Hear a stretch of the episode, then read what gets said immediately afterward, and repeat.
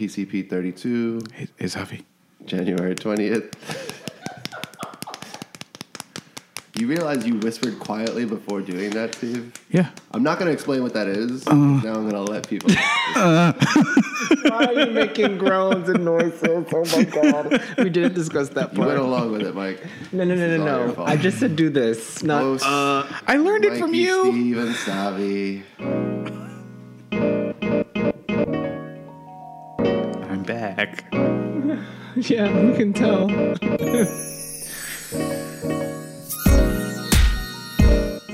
Hey everyone, welcome to the Party Chat People's Podcast. As always, I'm your host Steve, joined by only Zavi and Mikey today. Our fourth chair is empty. Oops. He had marital responsibilities.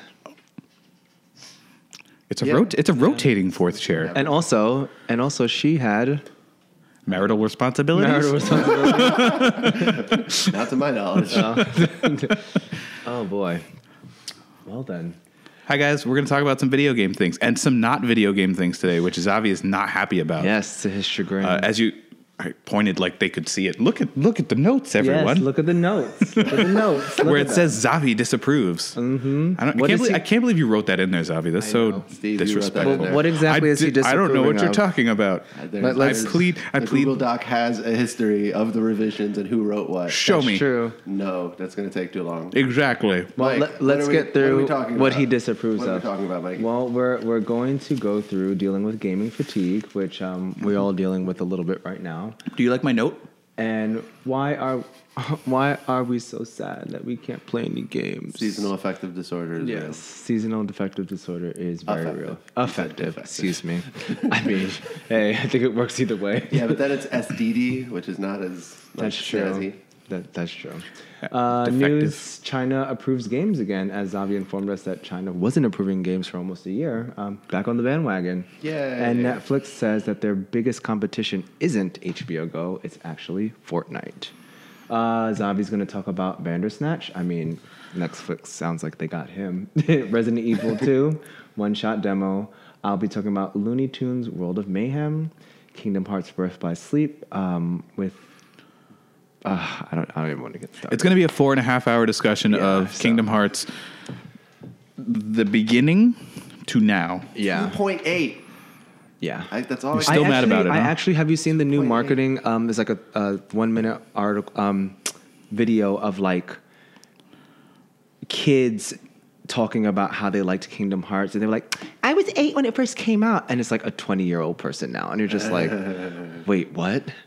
And you're just like, "Whoa, how much life have we wasted on Kingdom Hearts?" But anyway, and also I saw Dragon Ball Z Super Broly, and Zavi disapproves. Everyone, just yeah, you know, that right he no. He approves that you're going to talk about it. He disapproves of me seeing it. Guys. That you've allocated time on our gaming podcast to discuss this. Hey, Dragon Ball Z is very much part of this gaming zeitgeist now. It's not an excuse. Only because Dragon Ball FighterZ came out, and that's just a fighting game with a Dragon Ball Z skin. What if I said that they're releasing Broly as a character, and I had to go see the movie just to make sure to see how you know? You'd be lying. They don't know that, guys. You don't know that. Now they do. And Steve finally gets to play Ace Combat 7. Alexa, play Danger Zone. Mm-hmm.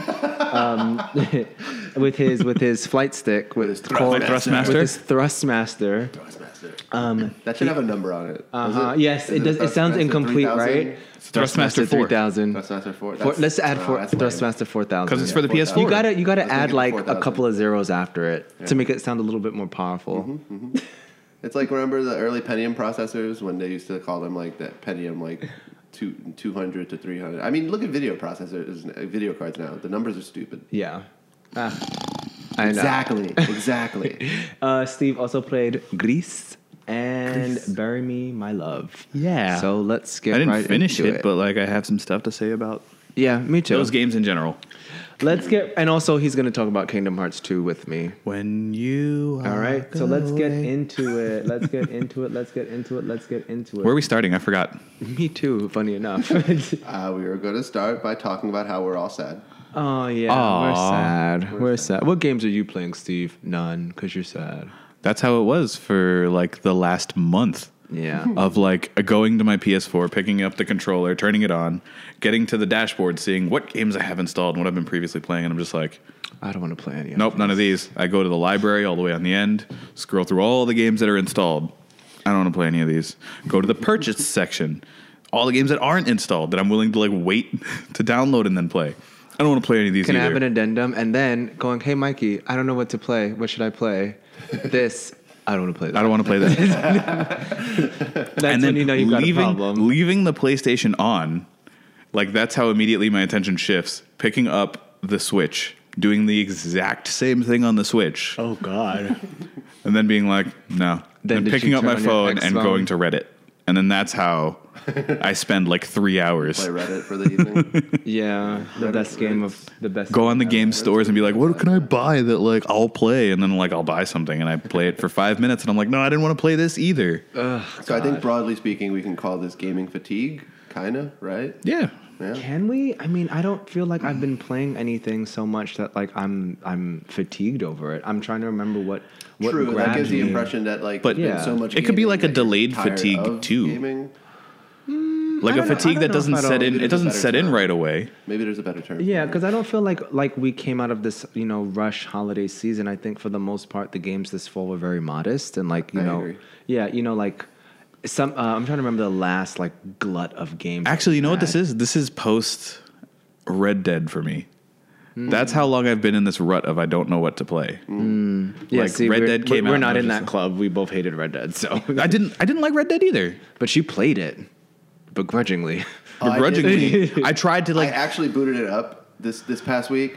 And so the previous couple times I booted it up, I tried to do this mission where you rescue this dude in Blackwater. Yeah. And I missed the place where I was supposed to go, where my fellow dudes were, that like starts the mission up at where you follow them as they escort the guy. And I just tried to run into the town. Yeah. And like kept getting killed. And I was like, this is stupid. This seems very impossible. I didn't realize that you actually had to like... meet up with these dudes. So finally I did that by accident, which I was just kind of like, wow, this game sucks at guiding you to where it wants you to go.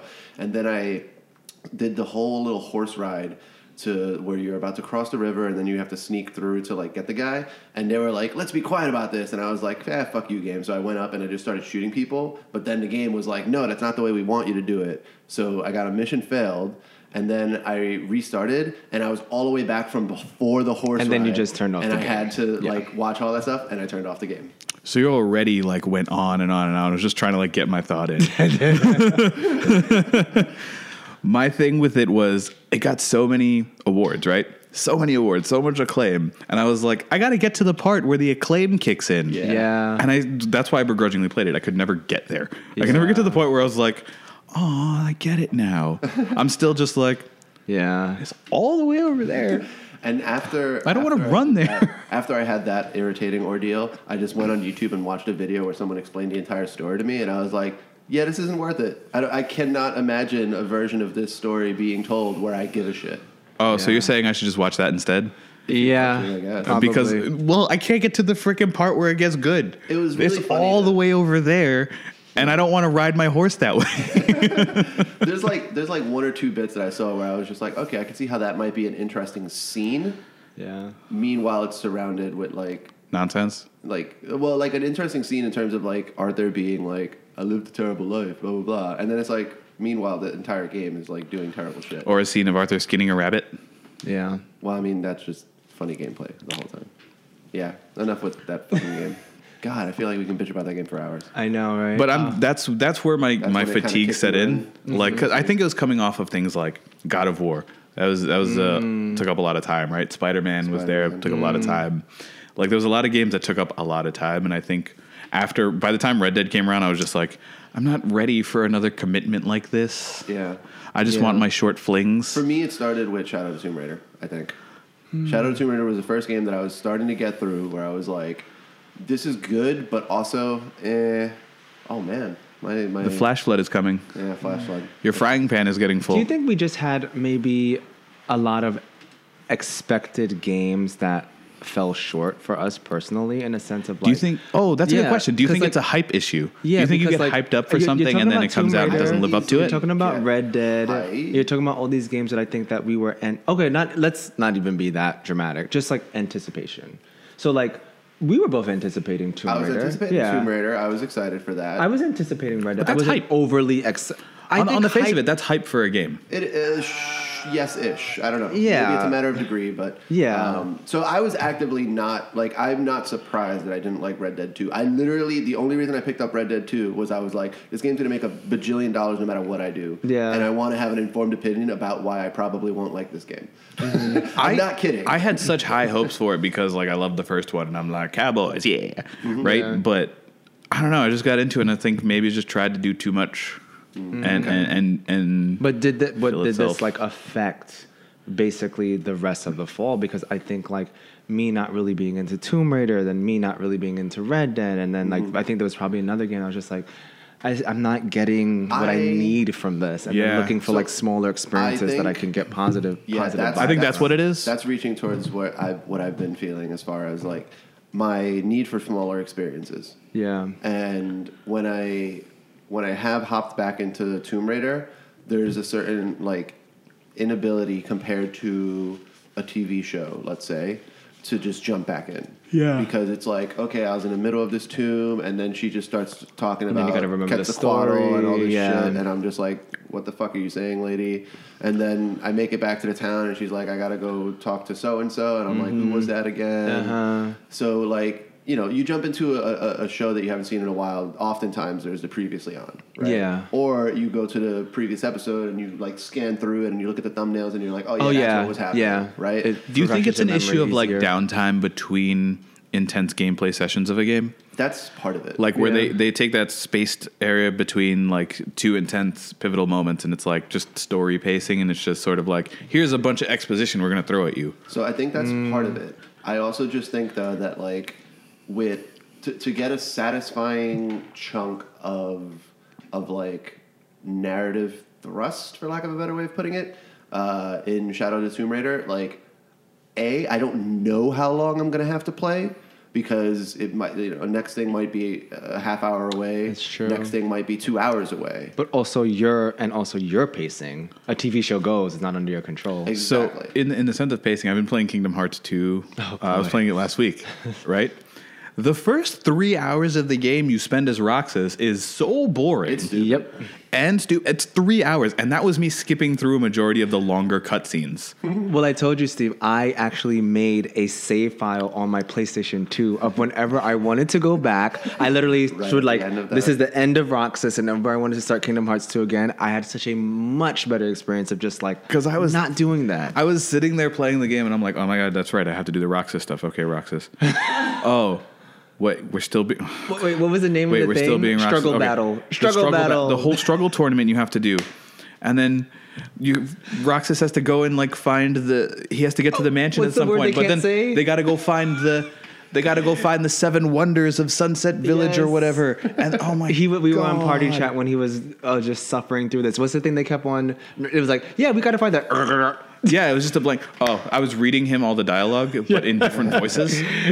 Because whenever a JRPG does that thing, together. Yeah. Whenever the JRPG does that thing of like they have the dialogue, but there's no voice acting to it, and I like to add the voice acting myself. Yeah, you're like my drunk dad. Yeah, basically that's what I was doing. So I had different voices for a bunch of the characters. Like my dad is drunk all the time. One time when my dad got drunk, he did voiceovers to all my RPG characters. It was great. So I was reading it, and they couldn't say the word photograph or something like that. Oh like, yeah. It'll do like the TV fuzzy thing. Oh, no, it doesn't even do that anymore. Oh, it doesn't? It's just blank. It's just are gone. And then they're like, but even the word is gone. Yes, that was the best part. And I'm just like, oh my God. Oh God. This is torture. And I remember saving after the first point where Sora comes out. Mm. And it was like the little timer on the save thing. It was like 3 hours, 22 minutes. And I was like... Yeah, it's kind of indicative of like how a lot of games have not grown out of this, this like demand for your time. Mm-hmm. And I think part of the disconnect for me is that a lot of time... Red Dead's a good example. There are other games that are good examples too. There's a huge disconnect between the people who write about this stuff professionally and the, you know... people who have jobs that are not gaming related, where like they're like, oh, it's great, I can sink my time into this for hours at a time and blah blah blah, and it's such a cool experience, and it's just like, oh right, but like that's like a serious privilege. And I think that there's an interesting disconnect in terms of these people having the assumption that you can play a game for 3 or 4 hours a day and it's not a big deal. Mm-hmm. The people who review games for a living, mm-hmm. and then the people who are just like regular people that have a job and want to come home and play video games after work. Mm-hmm. I don't know. I think when you look at the podcast first, there's such a wide variety of people that step into the space, i.e. us, who are regular people. And, you know, oftentimes you just be like, oh yeah, you know, it was a rough work week. I didn't really get to play games, or if I did, you know, I got into my comfort game like a Rocket League or a Fortnite or whatever. And you know, they'll just say like, you know, I didn't really get a chance to dig into anything because I wanted to really dedicate time to something that I knew I was going to be into. Sure. So I think we've gotten a wide variety of experiences. Let me ask you a question. Well, you listen to more than I do. Yeah. Let me ask you a question. Every week we come onto this podcast. Every week or so we come onto this podcast and we all have different games on our what have you played this week. Do you find yourself finishing a majority of those games? No. Because I don't finish games as much as I used to anymore, for sure. So it's so funny you ask that question. Do we finish games? But then also let's think about the types of games that are released. Are these games that are finishable? Think about like some games which have a like. Think about the game. Okay, I have Looney Tunes. I have a large. I'm not finishing Dragon Ball Z Super. I'm still watching it even as we speak. A large portion of the games that I tend to play tend to be like single player focused or have some sort of narrative to them, where there's a finite story. Yeah, and most of the time I'm not finishing those games. Okay, true. But, like I have a lot of games that I don't finish. That is true. I wouldn't say that that's any different from before we started doing the podcast, but the problem that I see there has to do with a lot of games just not holding my attention and the narrative not being what's actually. Well, I think the narrative and the gameplay flow. Yeah. You know, those two things, if they don't hook you in a certain way and like keep you attached to the game. But it's also a matter of how does it slide into your life? That's the thing. Mm-hmm. So when you talk about the games that are like supremely popular in the general public nowadays, you're talking about like Fortnite and Destiny and things that really do allow you to play for 20 minutes in a satisfying way. But also games that play in perpetuity. Yeah. But, like, that is an important thing for these people to realize. Like, coming home and being like, oh, there's a new episode of True Detective out. I know that I can invest 1 hour into that and get something of some kind of satisfaction level. Yeah.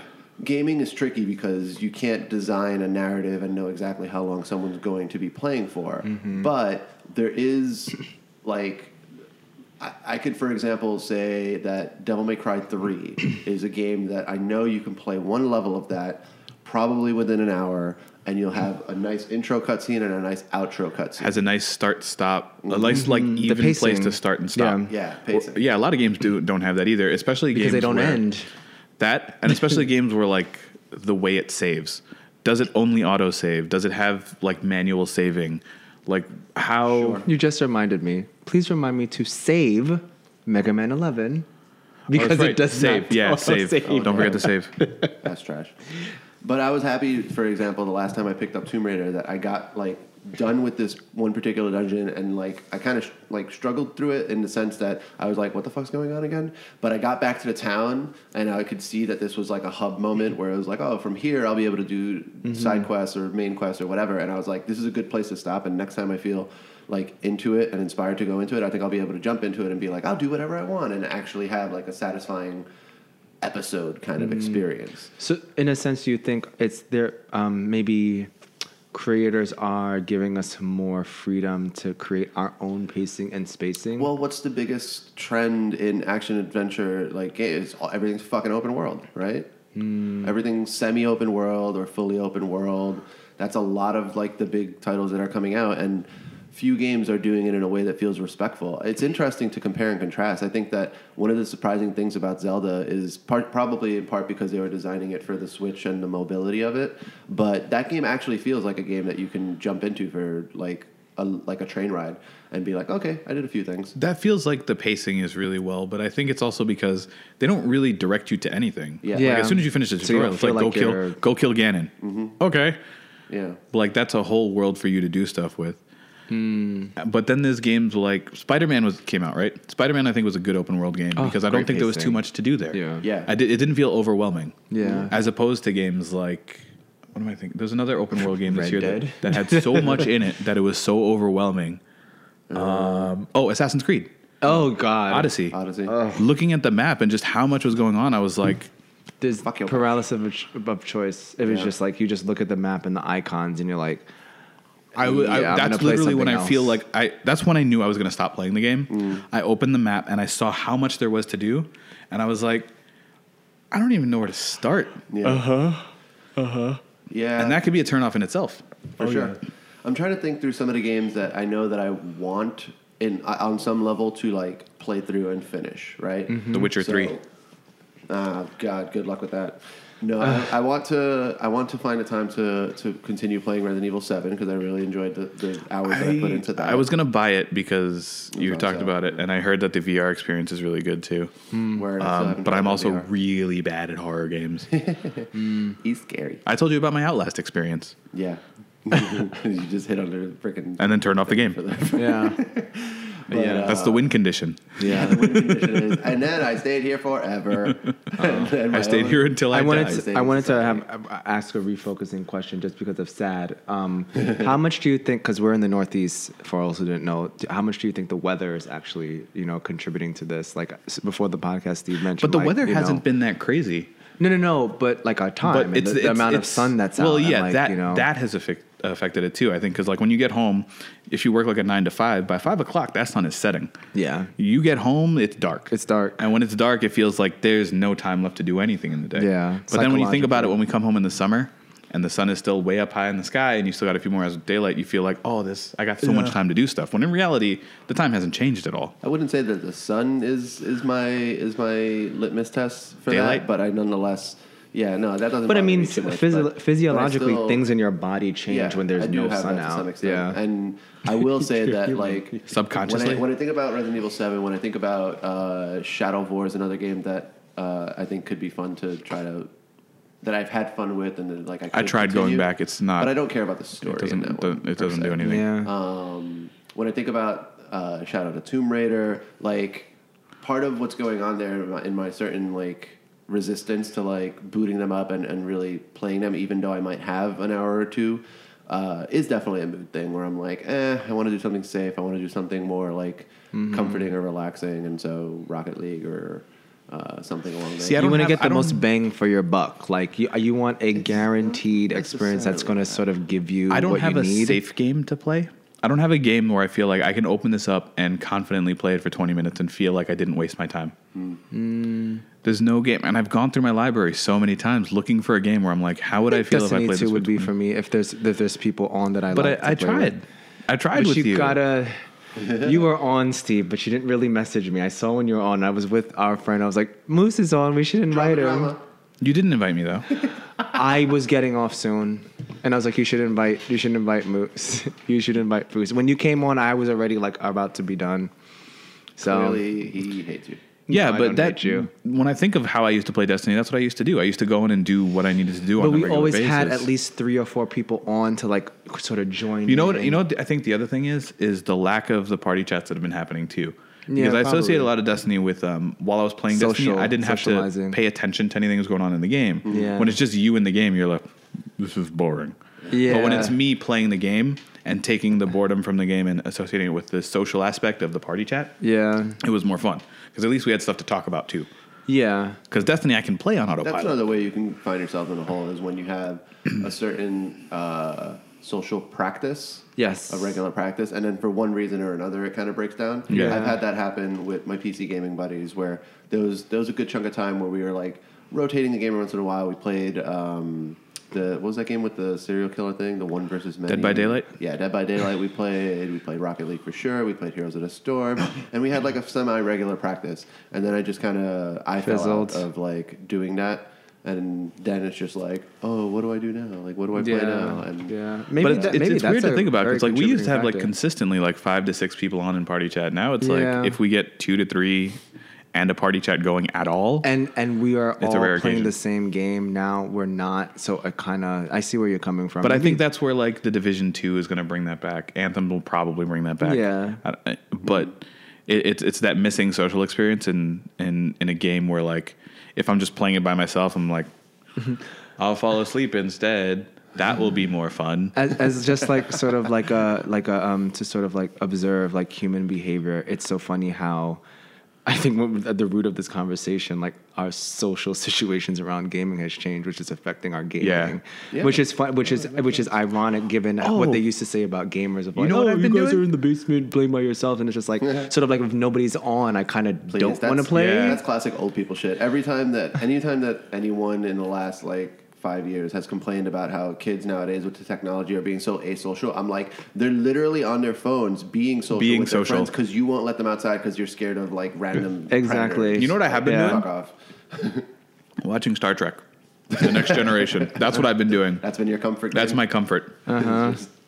That Star Trek game fucked you up, huh? Yep. Yeah, I really did. You were like, fire torpedoes! And like, instead of doing this, I was in a party chat with them. It was quite interesting to listen. Burden came into the party chat and he's like, he starts laughing. He's like, you guys are such nerds. And no, I was in there too, yeah. He was like, you guys are such nerds. Phrases are ready. Boosters. Got the boosters drop. Yeah, boosters. And I was just like, what the fuck is going on? It's pretty like immersive. Yeah. I've still got to check the crossplay to see if we can get you. Yeah. Because we do need a fourth chair for the engineering. Sweet. But don't you have to have VR? Or it has a crossplay component. It might have crossplay for Oculus. It has a crossplay component in there, and I don't know how it works. The only thing is, we'd have to figure out how to like do voice chat because I can't join. Oh, crossplay, different system. Yeah, that's what you mean. Yeah. Okay. It says crossplay. Okay. And I'm assuming that means with other VR systems. That makes sense. Gotcha. Because you have limited audience on one of those. So that makes that's like an obvious case where I can imagine the platform holders being like, yeah, sure, we'll allow it. No questions asked. The only weird thing about that game is flying the ship because instead of like a joystick or anything, it's just like a little pad that's got like a big circle and you're just like... Yeah, most games suck at making space traversal interesting. Whatever, I have my Thrustmaster flight stick to play Elite Dangerous, so. Cool. Well, I think we can wrap this up. We're beating our sads. Now I'm back into playing a game, so it feels beat. And I feel like with Division 2, Anthem, and Kingdom Hearts on the horizon, maybe it'll rekindle like the stuff I'm looking for. And it's a nice Resident Evil 2. It's broad range of stuff coming out, like from a flight sim to a JRPG to horror game. Co-op experience. What would you call it? Looter shooter situation, like Anthem? Division Anthem. Looter shooters and horror. So like you have a good wide range of stuff coming out within the next few weeks. Sekiro. Oh yes. When is that coming out? End of February. Remember the day all games are coming out, like February 22nd or something. Every single game is coming out. But E3 was like National February Video 22nd. Game Day. Wait, is it February 22nd? But wait, the other February 20th. Okay, I guess everything's coming out February 22nd. All right. But hopefully I'm on the back end of it, and let's see if that changes. Speaking of games coming out, China says games could come out again. Yay. China, so Zavi, why don't you tee up this story for us? To our Chinese audience, congratulations on getting games again. We're very happy for you. On us not being filtered by the Great Firewall. Uh-huh. If they're listening to us in China. The Great Firewall. So I got it. This one kind of surprised me. I didn't hear about this, and I don't think... it sounded like you guys hadn't either, but... It didn't make March any, like... of last year... I don't think I made any waves in like the gaming journalism circles. Yeah. But so March of last year, China apparently stopped approving games because everything has to be approved over there because China. And basically, they started letting like some games out now. They approved 80 new games and. Yeah, I just think this is an interesting like thing for us to talk about. So I wonder how far that's pushed back their libraries. If they've just approved like 80 new games, like are they getting current stuff? Do they get current stuff? Well, their market is. It sounds like their market is very different from ours. Like what succeeds there and what succeeds elsewhere does not have the most immediate overlap. I think to some extent. I remember like World of Warcraft being huge over there and. Sure, they also have like their own versions of that stuff. Yeah, they make their own stuff. But one thing that was interesting as part of this was that Tencent. None of those 80 games that were approved were actually Tencent games, which is a huge Chinese company that owns Epic or owns like a majority in Epic. A majority of Epic has stock in Bluehole. The PUBG guys, because remember they were suing each other, which I always found funny. The company suing itself. They have stock in PUBG. They have they're all over the place. They're like one of the biggest owners within the gaming industry. Period. Yeah. They have little stakes in a lot of companies, and they make their own stuff too, particularly on mobile. But I I just I think it's fascinating because they've censored games both from coming out and also had to like force people to change certain kind of aspects of games here and there, and a lot of it is just like some of the messages behind the bans are like a little bit funny to me, where like Hearts of Iron was banned because it was just like this threatens our national security. And it's just like, what? And it was like basically something in the story that like made China look bad, and so they were like, this game threatens our national security. So sure, that makes sense. Well, naturally, and it's just interesting to consider. Like, it's a huge market that a lot of times people, you might hear some stories about how like movies in particular, they'll look at China as like this huge secondary market, and it turns out that movies will also get changed for China here and there. But when it comes to games, they're able to have this ban on releasing new games for so long, and that included like mobile games and everything. And I wanted to open it up as far as like we've heard the stories of games not being released in Australia because they got an AO from their review board. And we know that can be like the equivalent of an AO. Yeah, it's probably not an AO. Yeah, but we've heard of like censorship like here and there in the States or whatever. I think it's kind of alarming and strange that it's so viewed over there as like this is normal that they can just ban. And some of their reasoning, aside from like that one case that I mentioned about, you know, national security, which makes me laugh, but a lot of it is actually that they actually perceive a gaming addiction problem. That was actually a big part of the reason that they went ahead with that. That, and of all things, like nearsightedness, they were like, people, this is affecting people's vision. So like they were viewing this as like a health crisis, and that's why they. That's part of the reasoning. How they could probably push things. Yeah, and I just find that fascinating. Partly because no good evidence for that being a thing. Like they can also, you know, they still have their phones. They could still watch Netflix all fucking day, and possibly affect their eyes in a very similar fashion. Mm-hmm. So I don't know how much of this is just like a weird excuse, but some of it is interesting in the way it's perceived as far as like this gaming addiction problem, right? Of all things, I actually think it's kind of funny that one of the things that they talked about as like an excuse for why people are spending so many, you know, young men are playing so many games or whatever is literally that there aren't enough women to date. I thought that was kind of which is. Because, you know, the whole China. Isn't that what Japan was going through for a while? Everyone was like, sort of just. Well, like Mikey said, no, Japanese just don't want to date each other. He needs to stop walking away while he's saying things. This has happened for like the past 3 episodes. He'll walk away while saying something, and they can't hear you, Mikey. So yeah. But I remember I was reading the Aziz Ansari book, and he talked about that, how like there was like a dating crisis in Japan. Oh yeah, that's. I don't think they have the same gender ratio problem, but I'm not saying they do. I just think it's an interesting like. Well, and it's because I feel like that's happening here in the States too. Like people are becoming more introverted. I wouldn't say that. I would say that games are becoming a fantastic way of like grabbing our attention because it's satisfying on a certain level that like keeps us safe and like so introverted scary safe safe yeah keep people are scary so introverted no introverted no that's crazy introverted to me has to do with like if you go to a party, are you like energized or are you like deflated and drained by it? But anyway, let's not get into the semantics of that. Fine, I'll give you that one, introverted. Yes, but I wanted to win. That's all I want to do is I want to win. All I do is win. No, that's all I want. I want to win. So so going back to the China example, it actually reminds me of the if you remember when we talked about and possibly did not release the episode where we talked about the World Health Organization. Yes. The WHO. Yes. The WHO. Classifying gaming addiction and putting as it out there, right? Classifying gaming addiction as a mental health issue. Part of the part of the like politics behind that, people speculated, was that I think it was Korea and China were like they wanted that classification because they were perceiving this as like a problem in like their youth of like they're playing too many games and we need to like deal with this as a health thing. And I think I remember we talked about it slightly in terms of like, well, maybe they're doing this because there are things about the society and the world and working that sucks. And because I remember one of our defining points about that being the escapism that games offer. Yeah.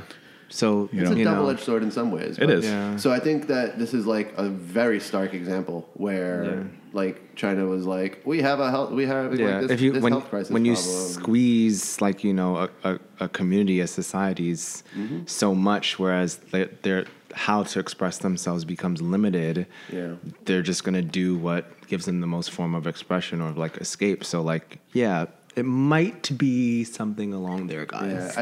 I'd be curious to dig more into this as far as like how, what is it about that society and culture that's driving, this perceived problem. Mm-hmm. And who knows, maybe it's more perception than reality, but in any case, Speaking of perceived problems? Yeah, Netflix has an issue where they see that they say that they compete with Fortnite more than they do like HBO. Or I guess other streaming services. And I think that's interesting because I think it's one of those things where you have to compete for people's time, right? Mm-hmm. Do people want to come home and play a battle royale? Or they want to come home and watch Friends. I want to watch Friends. I watch a lot of Friends. I don't want to watch Friends. If they ever take Friends off of Netflix, I'm going to have a big problem. Friends versus Fortnite. They did? They did take it off. Yeah. Really? Yeah. Wow, I didn't know that. All right, well, I guess I'm canceling Netflix. Hold on. You didn't even notice until right now. Now, exactly. Yeah, because remember, I was in my little rut. Of not being able to do anything. This reminds me of a joke in Michael Che's comedy special where he's just like he's talking to this lady in the crowd and he's just like, you don't give a fuck about gorillas. Like he was talking about her. I remember that, yeah. And then he's just like, look, ask yourself a question honestly. If all gorillas vanish off the face of the earth tomorrow and it wasn't reported in the news, how long would it take you to realize that this has happened, right? So I remember that. So that was great. That's my way of saying, Steve, you don't give a fuck about Friends. I do give a fuck about Friends. They got me through being sick. Rachel? They got me through being sick over the Christmas break. Oh, okay. I got through 2.5 seasons. We're going to send you a thank you card to Jennifer Aniston and Matthew Perry and Courtney Cox. Keep going. You might as well list all of them now. And David Schwimmer. Okay. And Matt LeBlanc. Okay. It's like he's being quizzed now. And... I missed Lisa Kudrow. Nobody cares about her. So anyway, I do think this is interesting in the sense that, but I think what they're all competing for, what we were getting at is they're all competing for our attention and our time. And the good thing about that is it's showing you that gaming is becoming such a more mainstream thing. That's part of it. I mean, I think it has been for a very, very long time. It has, but like this is the thing to be like, oh my God, they're taking away from one of the biggest streaming services is like, we're competing with a video game. Yeah, they're perceiving it accurately. Can I also say, it's funny, I was just talking to a group on Party Chat, and I forgot the name of the thing, but I feel like Netflix is so much bigger now, they really need to reinstate that thing that they had that would pick something for you. Max was awesome. Great. Max was so good, and like it was so funny. It was goofy. Yeah. We had a better presentation. We all, whoever was in Party Chat at the time, we all said the same thing of like, yeah, don't you just spend so much time choosing what you want to watch on Netflix, and that takes like 30 minutes. It's me going through the game store all over again. So like you stop. It's what you want to watch, and you're just like, if it doesn't show up in those first 3 categories early on, you're just like, you don't want to search for it. So you do the thing where you check your PSN store, then your library, then I go to Netflix instead of going to my Switch. I go to Netflix and then I do the same thing, and it's just like, well, there's just too much stuff. And I go to Netflix and you go to like the genres, and you'll like scroll and you'll be like, well, I guess I don't want to watch this genre. Yeah. Like you're like in your head, you're like, I would like to see something in this genre. Like I want to watch a documentary, and then you go to the documentaries, and it's like, I don't want to watch any of these. Well, I think part of the problem, like I think that I can think back to when I was younger, and this is not me trying to be nostalgic about it at all because fuck that. But you missed Blockbuster Video? No, not Blockbuster. So I think that it was easier when like. I had restricted choices, and I was just like, what's on TV? And I'd see the 5 channels, and I'd be like, this might all suck, but that's my favorite. I'm going to watch that. Mm-hmm. Actually, let me jump on that because I got the PS4. I got the 2 terabyte external hard drive and the PS4 Pro with the 1 terabyte. So I have like a ton of games installed. And I realized that before when I didn't have those things, I had such a limited selection of games on my PlayStation. I was like, well, this is the one I want to play the most of the things that I have installed. Mm-hmm. Yeah. We have too much choice. Yeah, that's what it is. It's choice paralysis. I think that's definitely true. I think that to some extent it'd be useful if I like just chose a game like Shadow of the Tomb Raider and was just like, I'm not playing anything else until I like beat that, except for yeah, like, you know, I'm kind of jealous of the people who rock like that because I've definitely had a I'm jealous of the plebeians with their 500 gigabyte hard drives. Yeah, I definitely have that friends who's like, I only play one game at a time. I'm like, what's wrong with you, you noob? What are you talking about? You play one game at a time. Well, I think there is such a thing. But there is. There's something I like that you still use the term noob. They play the one game and then they finish it and they move on. And I'm sure the guy that plays one game at a time, probably has played and finished more games than I have in a year, even though I've dipped my fingers into tons of games, but had any. I think both of those are extremes. I think on the one hand, playing one game at a time, probably yes, but like that could also have you playing a game that you're just like for a whole year, like well maybe for a whole year, but also certain games where it's just like you reach the end and you're just like, why did I do that? Well, some people feel like that they make better choices about games. The one game per well, at there's, a time there's a person. Whole community of people that are like doing this late to the party thing, right? Where they play games on a delay so that I forgot to mute my computer. The podcast exploded. Yes, that has happened before. Uh-huh. Zavi hit the self-destruct button. Uh-huh. Bye, guys. It was nice podcasting with you. But no, there's these people that play. They play games on like a certain delay where like they get the games that were the hot ticket like 2 years ago, but now they're on a deep sale. And they're getting that experience for a much lower price, and they have such a backlog of games that they can always go to the next big thing. Mm-hmm. Sure, I mean I get that. I think that I don't care too much about playing the latest and greatest when they come out. I think that it's more just about like having it takes a certain amount, especially after a full day of work, it takes a certain amount of like build up time to get into the flow of a lot of the games that I like to get into, like Resident Evil 7. I boot that up, loading time, whatever, and then I'm playing the game and then it's like, what was I doing again, and so on. And if the answer to that is easy, if you remember what it is and you know what you got to do next, cool. You can find yourself into the rhythm. Jump right into it. But sometimes you boot up a game and you're just like, what the fuck was I doing again? Mm-hmm. Like, period, right? Actually, that happened to me with Mario and Rabbids Kingdom Battle because I had just finished World 1 and I didn't know where World 2 was. And so when you boot up the game, you're at the castle. Oh, right, the overworld map, you're in, like, the overworld. And I was like, what was I up to? And I actually went all the way through World 1 again and was like, oh, I do remember all of this. I've done all this. I wasted 20 minutes doing that. So the last time I played... I kind of feel like there was something in there to reorient you, though. I didn't find it. I kind of feel like there was, but I'm not saying like, oh, you missed something, Zombie. I mean, if you didn't find it, that's the game's fault. The last time I played The Witcher 3 was maybe like 6 months ago. So booting that up was like, I don't know where I am. I don't remember what happened. I don't know what's supposed to be going on right now. Yeah, that's fun. Yeah. So I don't know where we were going with that. We ended on a weird tangent for Netflix competing with Fortnite. I think maybe we can like sort of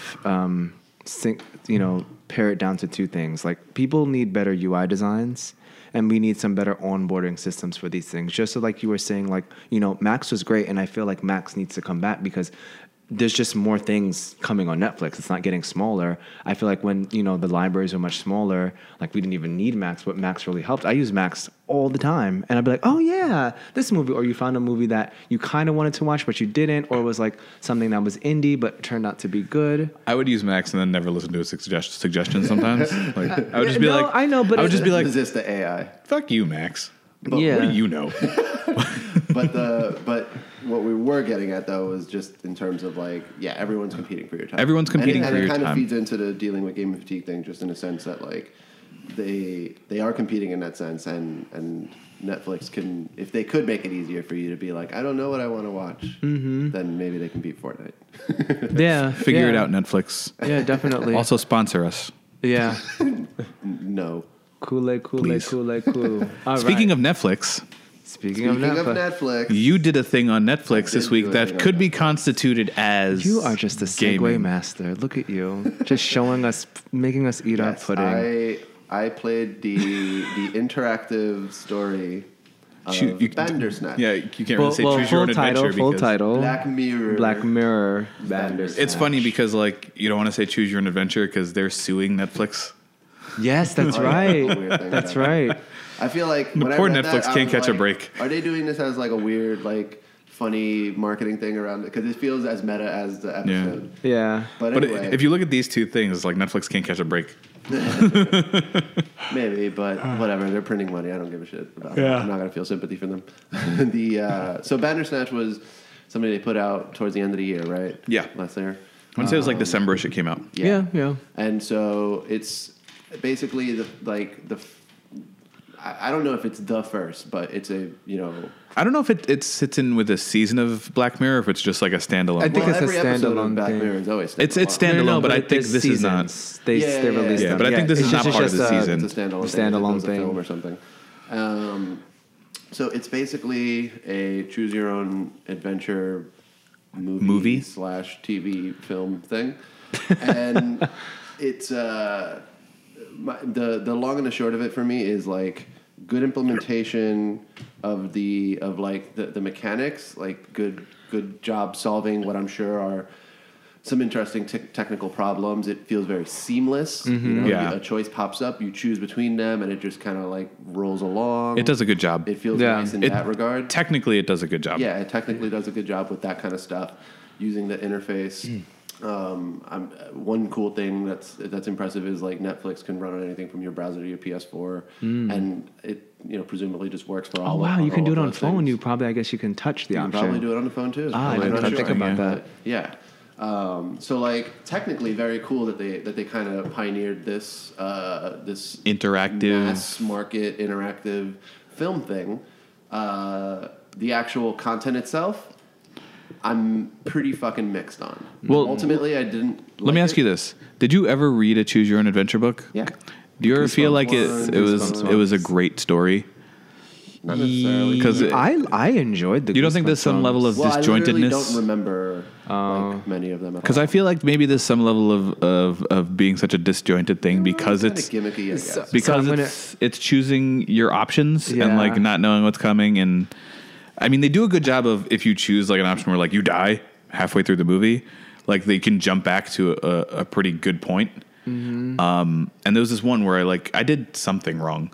I think I chose to develop the game at the game studio. I think everyone did that. So and it like fast forwards you back to the making that choice again because the game fails so hard. Yeah, I want to take it back like to my childhood. Like I remember when I was 5, I used to have my dad make me read this Disney Winnie the Pooh choose your own adventure book where you were Christopher Robin and you were going to the Thousand Acre Forest and you would choose like basically Winnie, not Eeyore, any of them, and I would make him read it to me every night and he would like yell at me. I was like, not yell at me, but like just like, come on Michael, you go with Piglet all the time. But it was really cool. Like I think they were like Piglet, all I know is it ended like you were flying with balloons. If you went with Pooh, you ended up eating honey. If you were with Tigger, you jumped around. If you went with like Eeyore, you ran into a Heffalump. Remember Heffalumps? Yeah, I remember Heffalumps. Yeah, so it was I think they were the Goosebumps. Basically, I think the thing for me, because I don't really remember any of the choose your own adventure books I read, but I feel like choose your own adventure is such a hard way to write a decent story because everything has to have an outcome. But think about fanfic. I feel like you can make a story and then go, like, say for instance, we were creating a story, Steve, right? This is our story. We made it. Like, Zavi goes to work. He finds like an alien. He transports them to a world, and then he fights them and he wins. Blah blah blah. All right. I wouldn't watch that. Nobody would. Okay. But let's just indulge it.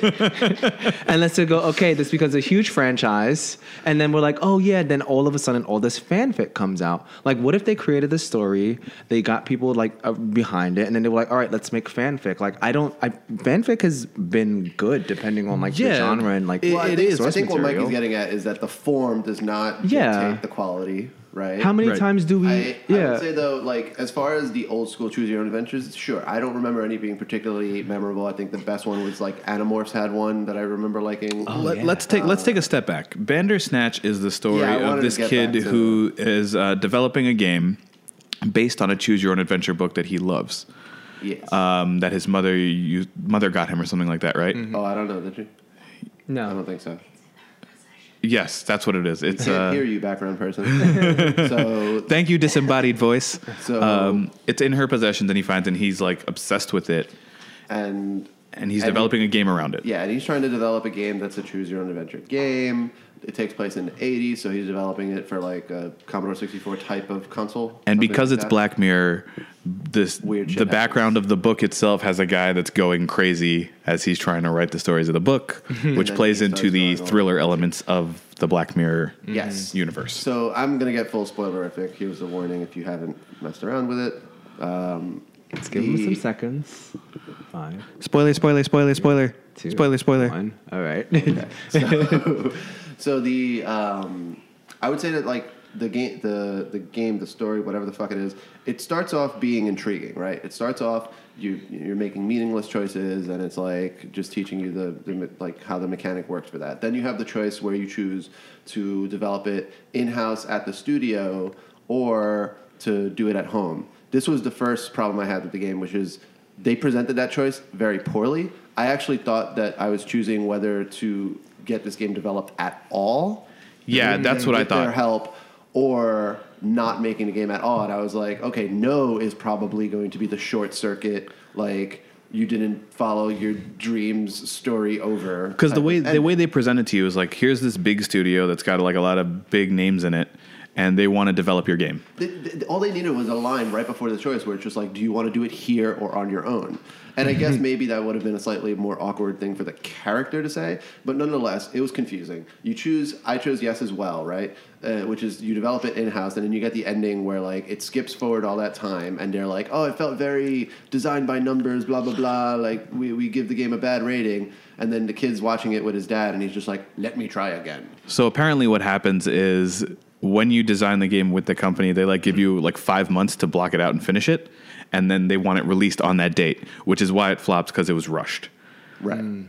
And like I already didn't like that for several reasons. One, the choice was confusing. Two, I already felt like, oh great, we're gonna have a story here where we're gonna like celebrate the tortured artist who's like an artor or whatever, and I'm gonna be like, I'm probably not gonna like this on that level, but That can annoy me. And I feel like that it should have kept going from there. Okay, the game flops, and then, like, here's the rest of your story. Maybe. As opposed to, like, go back and make the choice again because we're directing the experience to the right choice. It wasn't even really... It was pseudo-choice. But it does establish that we're going to have, like, this is how we're going to deal with things rewinding. And also, Colin, who you talked to, has a couple things that he says a little differently where he's like, have I met you before? And things like that, where that starts to scratch the surface of like, oh, weird things are happening here. Yeah. Like here you have a character who seems to be, at least have some vague awareness that he's been rewound. Yeah. And that we're doing this again. Yeah. So then when you choose to develop it on your own, you go home and you start to work on the game and obsess over it. And then it starts to, what do you call it? It starts to introduce elements of how the little choices you're making, your character is aware of them as things that he doesn't feel like he has control over. Right. He feels like the choices are being made for him. Yeah. And that was when I started to go like, oh, I can see the direction that they're going here. This is a little intriguing in terms of here you have a character and now it's automatically like raising questions of agency and what am I to this guy, right? Because in a typical... choose your own adventure or arguably in video games, you have the choices that you're making in the game and you might also have the character that you're playing as, and those two things might be at odds, right? Like in Mass Effect, for example, Shepard has his own character, and yes, you have your own version of Shepard, but there's a play between them that's like Arguably, so one thing that I've heard that I like is how that can actually add some distance from a dramatic character, right? I felt this way about Arthur Morgan in Red Dead, and you might feel this in various other cases. If you were watching this character on screen, you might be able to be along for the ride and be critical of the character. But when you are, to some degree, puppeteering this character, there's a certain distance of just like, oh, I'm just going to fuck around with this character because, like, I'm playing, right? Like, you don't feel remorse when your character dies because it's just like, ah, whatever, try again, right? So that's one thing that it accomplishes is it starts bringing up these questions of, like, am I being moral by, like, fucking around with this dude's life? Should I make my choices to try to, like, help him out or what? Then it really goes off the rails and, in my mind, becomes super self-absorbed. Yeah. Where it starts to be about, like there's the meta ending where you confront him and you tell him that you are someone on Netflix. Did you do that? That was so much fun. That was pretty funny. Where it's just like, he's like, they're watching me from Netflix. But then it ends Netflix. At exactly the wrong point for me. Because when you start doing all this stuff about, like, when you start introducing all these, like, elements of, like, ooh, your choices are affecting the character and there's this interplay between you and him. The next level that I think was necessary is what about the interplay between you, the viewer, mm-hmm. and the designers of the episode? Right. Mm. And they could have gone there, and they didn't, and I wish they had, because there are parts where there's a tension where they present a certain choice, and neither of those choices feels particularly good. And there's a tension at that moment in my mind between me, the viewer, who is directing this character, and the designer who's not letting me do anything nice. And I wish that they had explored that more. I think that, in summary, they thought that they were doing something very, very cool and nuanced and having that play between the characters. Whoops. And basically, like, if you don't play video games at all, if you haven't, like, thought about that interplay between you as a player and the character that you are controlling in something like Spec Ops The Line or Bioshock, if you haven't been faced with these questions before, Bandersnatch might be kind of interesting.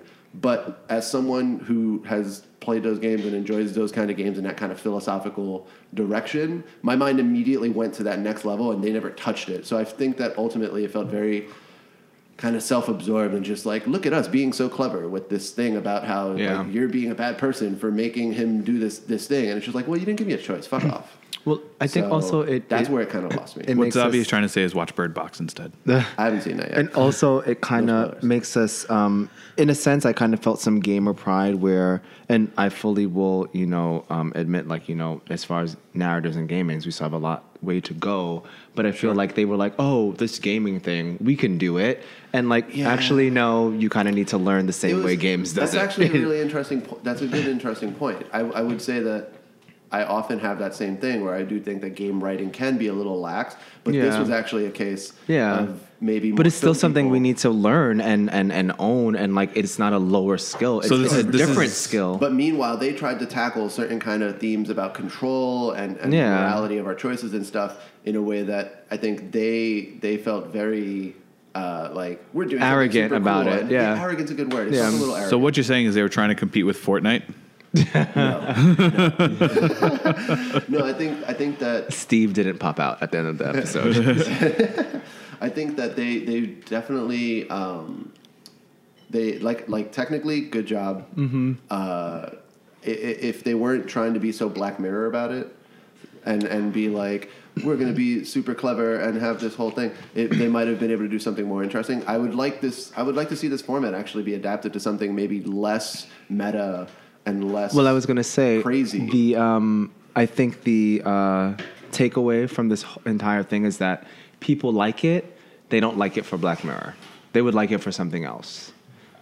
They would like it for something else. So, yeah, I think it's been positive, and I think I would like it for something else, too, because... And also, it's funny because the immediate sort of touch point for all of us was like, oh, what was your choose-your-own-adventure book? Everyone goes back to Goosebumps. Sure. So it just sort of seems like a narrative flow of like, oh, well, when I was younger, we had those Goosebumps things. What do we have in our IP? Oh, we have... Black Mirror, let's go and do it like that. And it's just like, I feel like it would work really well, like a nice rom drama or even a comedy of like different comedic situations. It could be. Yeah, we'll see. But yeah, are you looking forward to the next one? Not Black Mirror, but if it's if they do another interactive like film thing, yeah, go for it. Like this is so novel, right? Mm-hmm. It's entertaining if only just for that, right? It is so novel. So yeah, keep going for it. It's just, you know, you didn't quite knock it out of the park with this one. The last bit on God, you guys are going nuts on gummy worms. Who's one gummy worm? all right. But yeah, the look on your faces was like someone just... They're going, why don't you tell us about some zombie stuff? No, the look on my face. I'm addicted to gummy bears. The look on my face. Okay, fair enough. I'll own it. He was dangling it in front of my nose. All I smelled was gummy worm. So the last thing with regard to Bandersnatch is... I actually think that they like towards the end they commit quite a few like just sins of choices in games like that I think are dumb. Like based on certain choices, literally like it recontextualizes the entire story, right? So like if you make this one choice that seems arbitrary, right, then the reality of the game's story will be that there's a government conspiracy. And that'll be, like, where it goes. And then if you make this other choice, the reality of it is that this person's watching Netflix. Like, literally, the ontology That's of the where world, it lost me, the government conspiracy. The ontology of the world changes based on fairly arbitrary choices you make. And that's not interesting. Like, that immediately, for me, makes me feel like this world is bullshit. All bets are off. This world is bullshit. Yeah. I expect better from Black Mirror. So, going on to... Zambos. I played the Resident Evil 2 one-shot. I like how that's how far zombies have come, where people are just like, Zambos. And they're just like sort of this like cute little caricature of what they used to be. But that said... Sounds like Resident Evil's amping it back up again. Scary again. Mm-hmm. So I played the demo. It starts off with you as Leon into just arriving at the police station. Yeah. So it's a one-shot demo that lasts 30 minutes, and you can beat the demo. But you can't play it again. There is an end state to the demo. Oh, okay. But you can't play it again. Yeah, but you can't play it again. Yeah. So no, you just get what, like, you can't play it again, right? You only played it once? Yeah. Oh, yeah, I played it my one time. And it deleted itself? Well, I don't know about deleted itself. I just didn't even try because I knew that it wouldn't was let one me. Shot. But, you followed such a rule follower. But I enjoyed it. I was actually surprised at one thing that let me down slightly, which is that there is a targeting reticle. And a lot of the stuff that they showed during E3 was exciting to me because they didn't have a reticle. Mm. You can turn it off, but you can't turn it off and keep other parts of the HUD on. It's an all or nothing. They really need to put in, like a lot of games have nowadays, a more customizable, like which HUD elements do you want to turn on and off? Because hopefully that's the case considering it's a demo. Yeah, I mean, that's certainly the kind of thing that you can work in later on. But I hope so because all of the pickups in the environment... It feels pretty important to have the HUD for that because the fidelity is quite good, like a lot of games are nowadays, so it's not immediately clear what you can pick up and what you can and what drawers you can interact with and which ones you can't. So those little, you know, just a little A icon that shows up that says that you can interact with something, it's important. Whereas I actually kind of prefer targeting by sight and not having a reticle because it just adds tension. So, but by default, you do have a reticle, so if anyone was like, I can't play this game without a reticle, you can. But it was interesting because they like, this is a weird remake. So they are sticking to parts of the actual design of like the map and the fire department is similar to what it actually used to be in certain kind of ways. And like you still have doors that like have the spade on them, and they're like, you need the spade key for this, and then you need the diamond key, and it's like, this is the weirdest fucking police department ever. So they stuck with that, right? Like there's this medallion that you find, and you need to get three of them for a statue to open only up. Only the sergeant has the spade key. Hey sergeant, can I get the spade key? Raccoon City is a weird place, okay?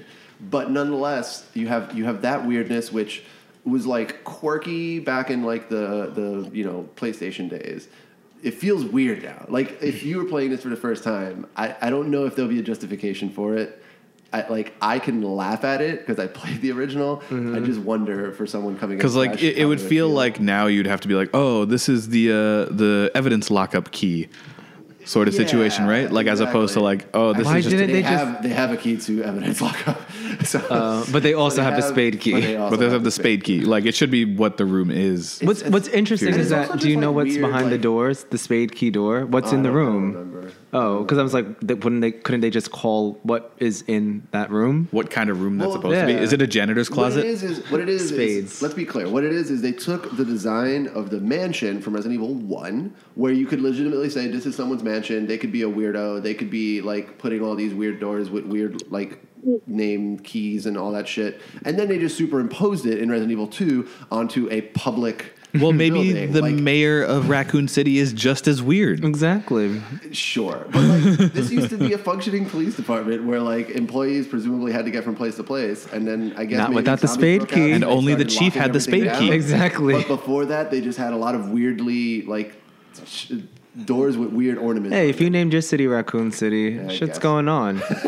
Anyway, getting to the actual gameplay. So... Zambos. Is good. I enjoy... So the gunplay is simple and typical. The it feels like a Revelations 2. Mm-hmm. It feels more. It feels like every bullet is a bit more impactful, mm-hmm. In the sense that like you might do some bullet counting and be a little like in typical Resident Evil fashion, at least the early ones. You like you see a zombie over there and you're like, I don't want to waste bullets on you, so I'm going to try to find a way to run around you or something like that. And even like a single zombie, like if you are belligerent like I was, like mm-hmm. and you're just like, fuck you, zombie, you might accidentally get yourself killed. So that's nice. I like that it has that tension where like a couple zombies might show up and you're just like, oh shit. They threw in some new mechanical bits. Like now you can find barricades and choose where to use them. So like I accidentally used one a little preemptively, whereas later on down the hall you could actually see a zombie knocking on a window, and if you had barricaded that window he wouldn't have broken through and I wouldn't have had to fight him. So they're playing with it in these small ways. But other than that, it just felt like a good trip down memory lane with modern controls and stuff. The presentation's good. The voice acting is, I mean, obviously better if we remember what we watched the intro last week, and that was brutal. Well, it wasn't. I don't know if you guys remember this game was actually made during the strike, so it was made with scab labor. Oh, okay. Yeah, it wasn't. It's not the original cast because they were not the original cast was not. What are you doing though? My neck. Like stretches? Neck spot. Yeah. So the voice acting was good compared to the original, which is not saying a lot, but no, nonetheless. Definitely not. There was a few cutscenes that genuinely were like nice and tense in terms of like the horror aspects of it. I would say that I was pretty hyped for this game before, and now I'm like, okay, this is more of a known quantity. It's not trying to surprise anyone per se, so I would say that unless reviews are pretty damn up on it, I may not pick this up right away, where I used to actually be pretty excited. So it's actually a curious case of a demo. Seems to be getting a lot of buzz. It seems to be getting a lot of great buzz. I think for a lot of people, it was like the number one game. Yeah, but I think that from E3. Yeah, but I think that the demo didn't show a lot. The demo, like Revelations 2 has been more fun than this demo was. I'm excited actually to go back into RE7 because the first-person perspective is pretty freaking tense and interesting, and this feels like a bit more of a. I wouldn't call it. Can you change perspectives in this? I don't think so. Okay. I wouldn't call it a step backward, but I do feel like the third person takes a certain amount of tension out of it, mm-hmm. And I think this will be a fun game. But I do think that it's been overhyped. So a little bit of course correction, playing the demo and just being like, okay, this will be good. I'm not gonna. They're actually being a bit too faithful, I think, at least from this little bit that I played, because the goofiness of the design of the police station. If they're going to be keeping like really all of the elements of the original, like. Okay, it's a fidelity remake, but a lot of the same like goofiness might still be there. So We'll see. We'll see. I could be wrong. How long is the demo? 30 minutes? Yep, 30 minutes. A 30-minute demo. So. Okay. All right. I won't play it. You said you won't or you will? No, because I watched a short clip and it took like 15 bullets to kill one zombie, and I was like, nah. Oh, God. Oh, that person must have been bad. I don't need that kind of stress in my life. Four. I'm exaggerating. There's too many bullets in the head of a zombie for a zombie to keep moving, so pass. All right. So, I mean, you can... A couple shots and they'll drop, and then you could run past them is what you'll probably do most of the time if you're actually being good about your resources. Mm-hmm. Because I think it's rare that you have to kill a zombie to get by, which is definitely true to the original. That's part of the game is like playing like, do I want to waste these bullets, and then occasionally regretting it by being like, fuck, I got swarmed. Gotcha. Mm. You know what the polar opposite of zombies is? What's that? Looney Tunes. I disagree. I think they share a lot thematically. Yeah, Looney Tunes is really, really, really violent. It really is. Really, really violent. And I have been reminded of this going through Looney Tunes World of Mayhem. Oh, my God. You and your segues, Steve. Beautiful. Magnifique. Stop ruining them by pointing them out. I know, but they're great. He just wants the world to know that my segue game is on point. It is, because you let the world know that our segue game wasn't. Anyway, what we're saying is do better. Okay. So World of Mayhem, this is a mobile game from I don't know when it came out. Is this new? It just kind of was recommended, I played it when I was in PR, so I think it was out there before the holiday. Free to play? Free to play. It's of the so if anyone's familiar with Star Wars Galaxy or DC Legends, it's of that ilk. Is that the one with like the little you have one team on one side and you're facing another team and you earn abilities or whatever? Yeah, it's classic RPG, turn-based RPG. You earn sort of tokens or icons of characters, and as you get more of some, so like, 10 Bugs Bunny tokens, you get a 1-star Bugs Bunny, and you'll earn more Bugs Bunny tokens until he's like a 5-star character, and their defenses and resistance. Defenses and resistances, get stronger. It is an interesting game. I've only spent $10 on it because I just wanted to sort of see what me entering the economy would get me. Mm-hmm. There's the typical gem system, multiple economies. So there's the PvP trophy system. You can get like things from the PvP stuff. There's the gem system that, you can either earn coins from like just playing the game, or you can supplement that with gems that you spend real money for. There seems to be a lot of opportunities for you to get characters and level up. But also there seems to be a lot of opportunities to monetize in a way that I don't like. At first blush, the PvP system of earning chests seemed really cool, because you don't necessarily earn chests for yourself. You do earn a chest every like 4 hours or something. But they've changed it up in a sense of like, and I've only really had experience with DC Legends where you steal chests from other players. So you have to put a chest in a bank. What? And then you can either open it up immediately with gems, the ones that you spend money for, or you can put it in a bank and it'll take time for it to open. In that time, people will, that's the way you PvP and they interact with it. Yeah. So you, they attack, and then you'll see like, oh, someone's trying to attack your chest. They'll lose, they'll win. And if they do, you can go get revenge, but you can also level up your character. So there'll be a set amount of time. Like maybe Zavi, you stole my chest, and then it gives me 3 hours. Every time I go into the PvP menu, it'll say, hey, your chest is stolen. Here's an option for your revenge. You have 3 hours to do it. So you can level up and totally go back and get your chest back. The annoying thing is that you only have, 4 spots for it. And like you only have, 1 spot until you're level 10, and then 2 spots till you're level 12. So you're earning chests, and then they're like, oh, well, you have this chest, but your spots are filled up. Do you want to open it now for this amount of money, or do you just want to throw it away? Right. And now you're getting to this case where you're throwing it away. I think the strengths of this game, they also have like a world mode where you can go into the world, and as you level up characters, you level up certain... So I know like the world has changed since Looney Tunes has been out. Like, so Looney Tunes, there's Bug Bunny, Donald Duck, Foghorn Leghorn, Tweety, all these characters. But in the inception of Looney Tunes, there's so many different sort of incarnations. So like, Yosemite Sam was a magician. He was also a cowboy. Bugs Bunny was all sorts of professions. Sylvester the cat was all sorts of professions. So that really gives them free reign to give these characters different occupations. So there's Robin Hood, Daffy Duck. So right, I remember the Robin Hood, Daffy Duck. And they give you a lot of opportunities to earn things. In the world mode, you can like make your characters. Once you earn a character, there's you're in the Warner lot, basically, kind of. And there, so like Studio Bugs Bunny will be in the studio. Regular Bugs Bunny will be in the forest. So you open up, you like unlock their house, and then they roam around. Then they could do tasks. And you level up their house so that you can do tasks to get more stuff. So, and there's timers, of course, and there's sort of task slots.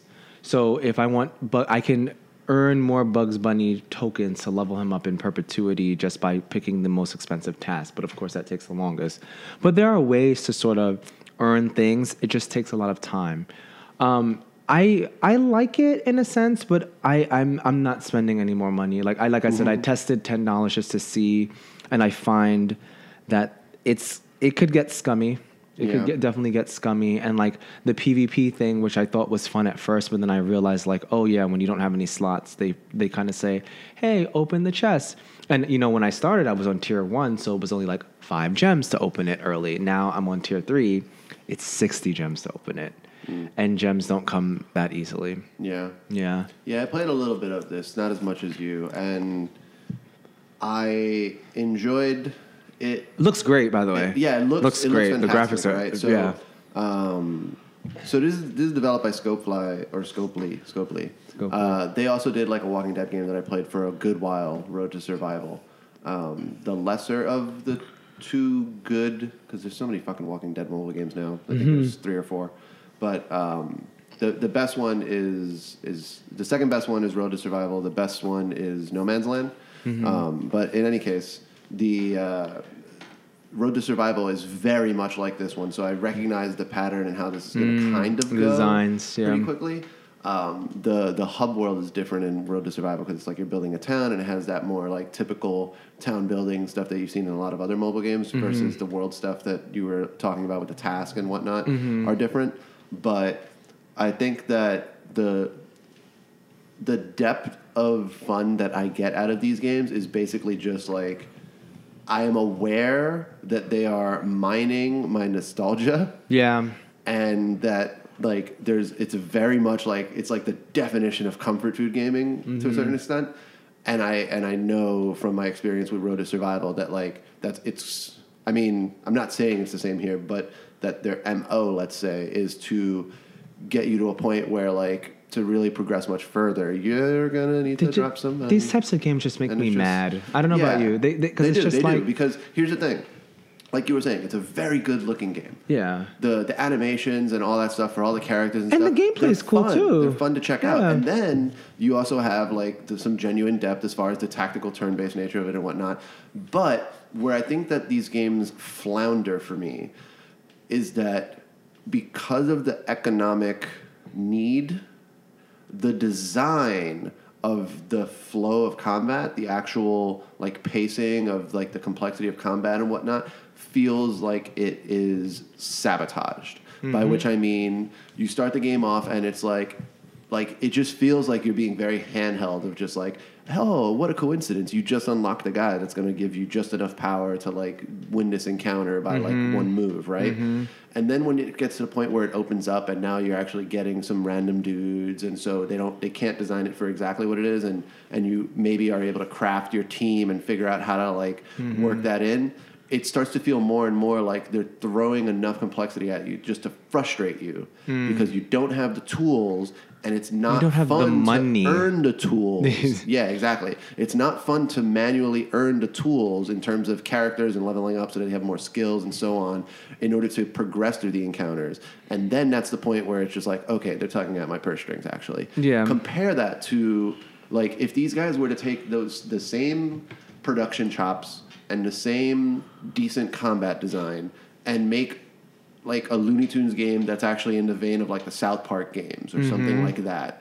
Not even necessarily needing a narrative per se, but just something that was like more like, here's my money and then like give me a properly designed game experience that doesn't feel so grabby at my wallet or whatever, where I make interesting tactical choices. that would be really, really, really good. Mm. And it's just held back by the fact that they're probably going to print money due to nostalgia for this thing. Yeah, yeah. It's like I know that I'm not going to stick with this game, and it's kind of sad because like Looney Tunes, like wow, it's a good IP to do something like this. Oh yeah. Oh yeah. Perfect fucking sense. I'm like waiting to see the big red monster become a character. I'm waiting for like different iterations. I haven't even seen Tweety yet. Like I wonder what Tweety is. Like they have grannies there. I have like nun granny. I have like scout leader granny. Like it's like really super interesting, but it's just like I'm just upset that like, oh, well, now I'm up to, you know, the invasion mode, you know, the farm Act 3. And like now my power level is like, you know, maybe 3,800. And the next fight is like 4,500. And I only have farm characters, so I can't use any of my other characters. So now that means I have to level them up. I have to continue playing this game in order to randomly earn a character that's a farm character. Like I literally can't progress in the game now, Zavi, because I've earned the farm, but I only have one farm character. Hmm. So it's one farm character. Even though I've leveled them up to 10, it's 1 versus 4. Yeah, yeah, and there's no way I'm going to win. And so do you have any kind of targeted way in the economy of maximizing your chance to get a farm character? I don't know because it seems like in the first... Yeah. That's one of the biggest problems with a lot of these games is that they're trying to make the economy work. You know, they got to make money.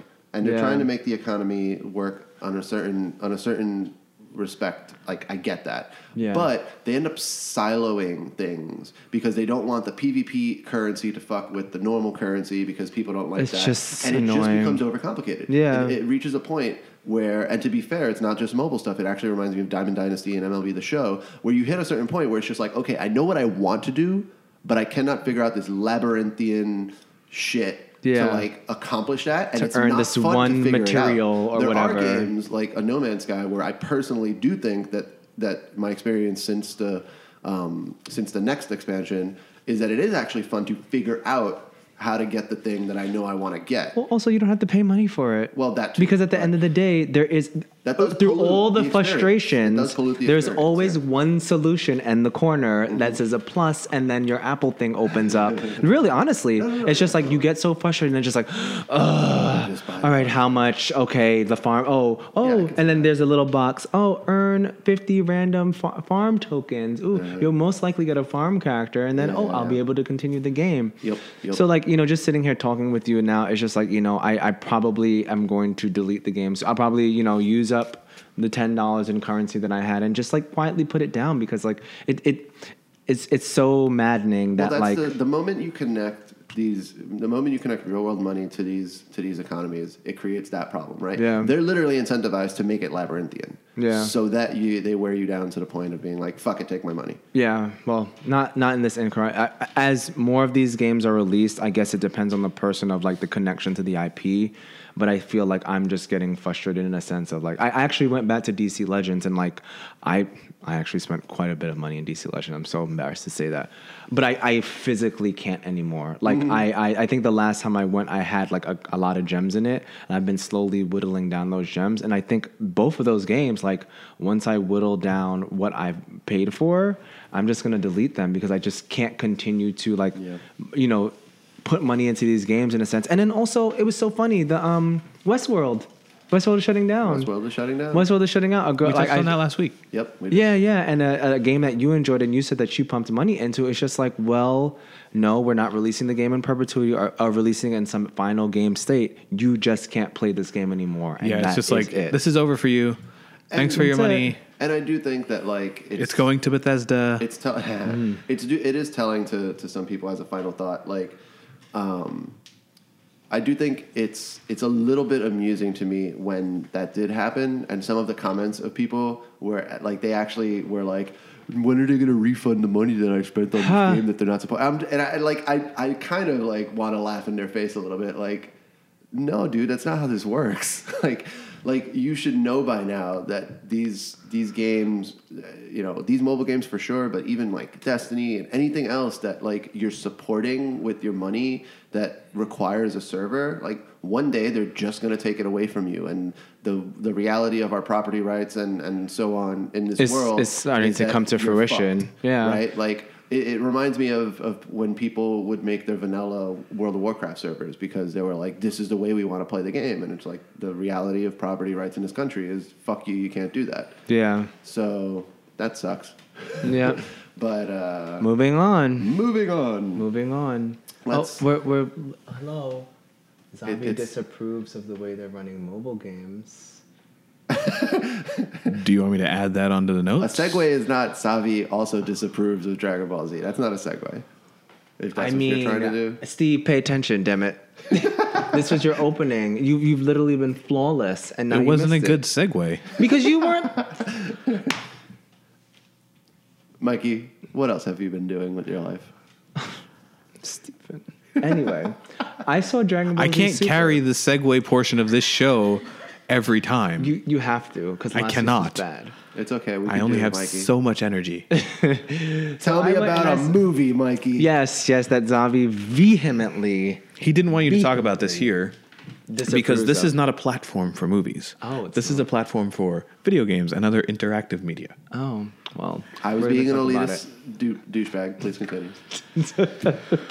So, yeah, I saw Dragon Ball Z Super. It's for a weekend release. You only have 30 seconds to go.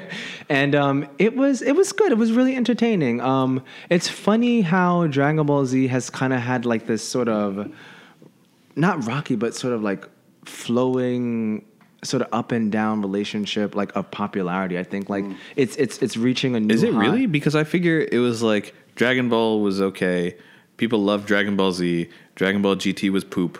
Dragon Ball Super came out and everybody liked it. Well, yeah, you're going high and low. You're literally putting. That's what I'm saying. It was a lot of years between the releases of those. Variants. Yeah, but and now you said Dragon Ball Z specifically, and I feel like I'm sorry, the Dragon Ball franchise.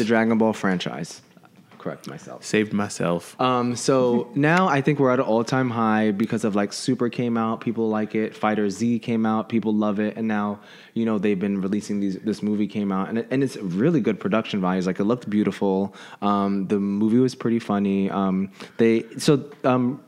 Ball Z Super Broly is kind of like a remaster or sort of retelling of Broly. In a sense, I don't really. Is it the Broly movie again? Not really, because like it shows that they reframe it. They reframe it to Super, because GT is not canon anymore. So like the same things sort of happened in the past of like Broly and Vegeta were in their little tanks and like they scanned them like, oh, Broly's gonna be too powerful. Let's put him on a planet. So they put him on another planet. His dad escaped and raised him, but just raised him to like basically be a monster. And so when so the plot of this is the greatest part. I've been waiting to tell you this all morning, Steven. The plot of this movie is how it starts. It's going to be ridiculous. Is that so? As you know, Frieza's back. Like Goku wished back Frieza, which Vegeta like hates him for. Why did he calls Goku an idiot? He over wished back and over Frieza. Yeah, because he wanted to fight him. I don't remember, but I didn't watch Super, and I know Frieza helped in the Super Saga. He like saved them. But anyway, so the plot of this movie starts because Bulma is collecting Dragon Balls, and she's found every one except one that's in the polar ice cap, and Frieza's men steal them. And the way they reveal why she stole the Dragon Balls, and then they sort of juxtapose it with the reason Frieza steals the Dragon Balls. So Bulma, Goku, of course, silly Goku asks, hey, Bulma, why are you collecting the Dragon Balls anyway? And she simply states, because I want to look 5 years younger.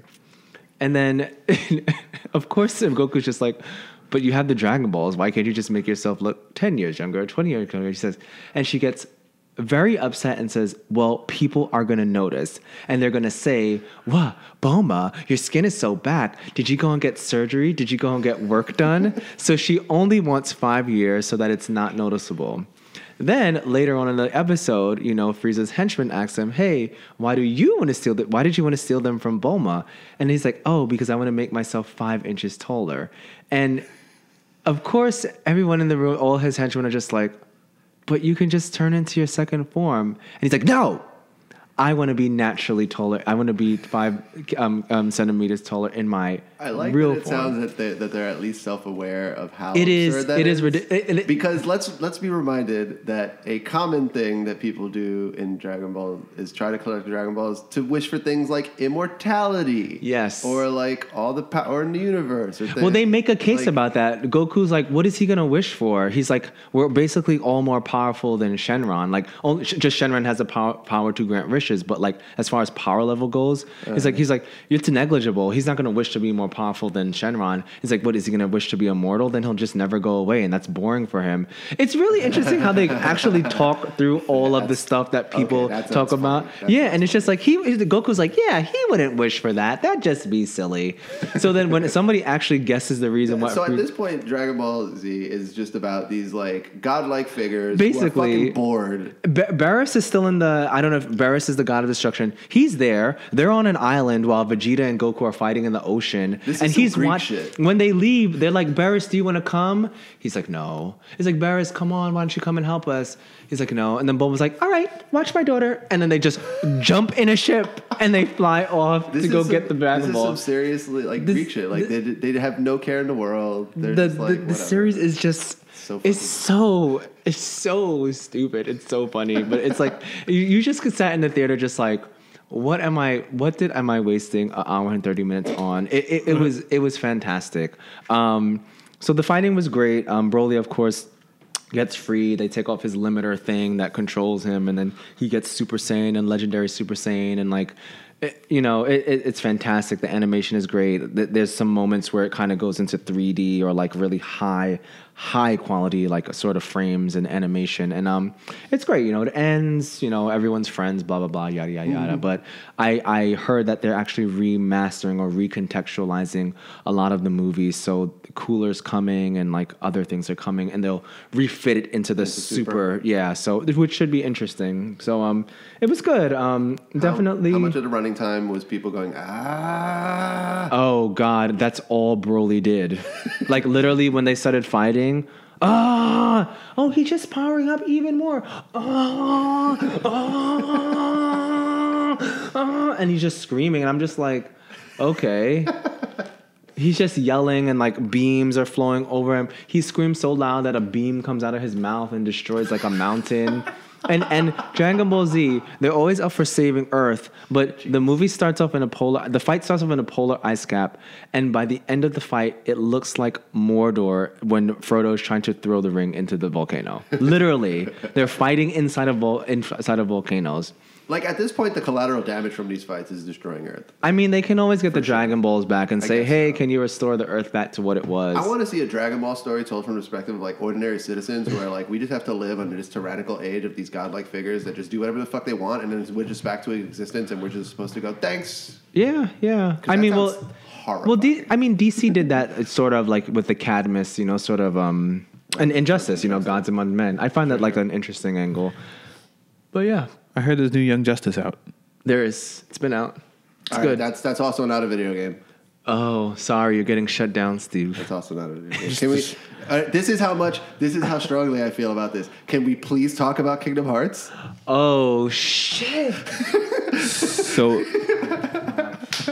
in the beginning, there was the X-Blade. Oh, God. And the X-Blade is what kept Kingdom Hearts... like available, not closed, but like around. Because when the X-Blade gets destroyed, Kingdom Hearts. But there was also Kingdom Hearts. Beginning. This is some Bible shit. Like in the beginning, yes. When you said in the beginning, I thought you were about to say Adam and Eve. No. The X-Blade is what keeps Kingdom Hearts like in view. What is Kingdom Hearts?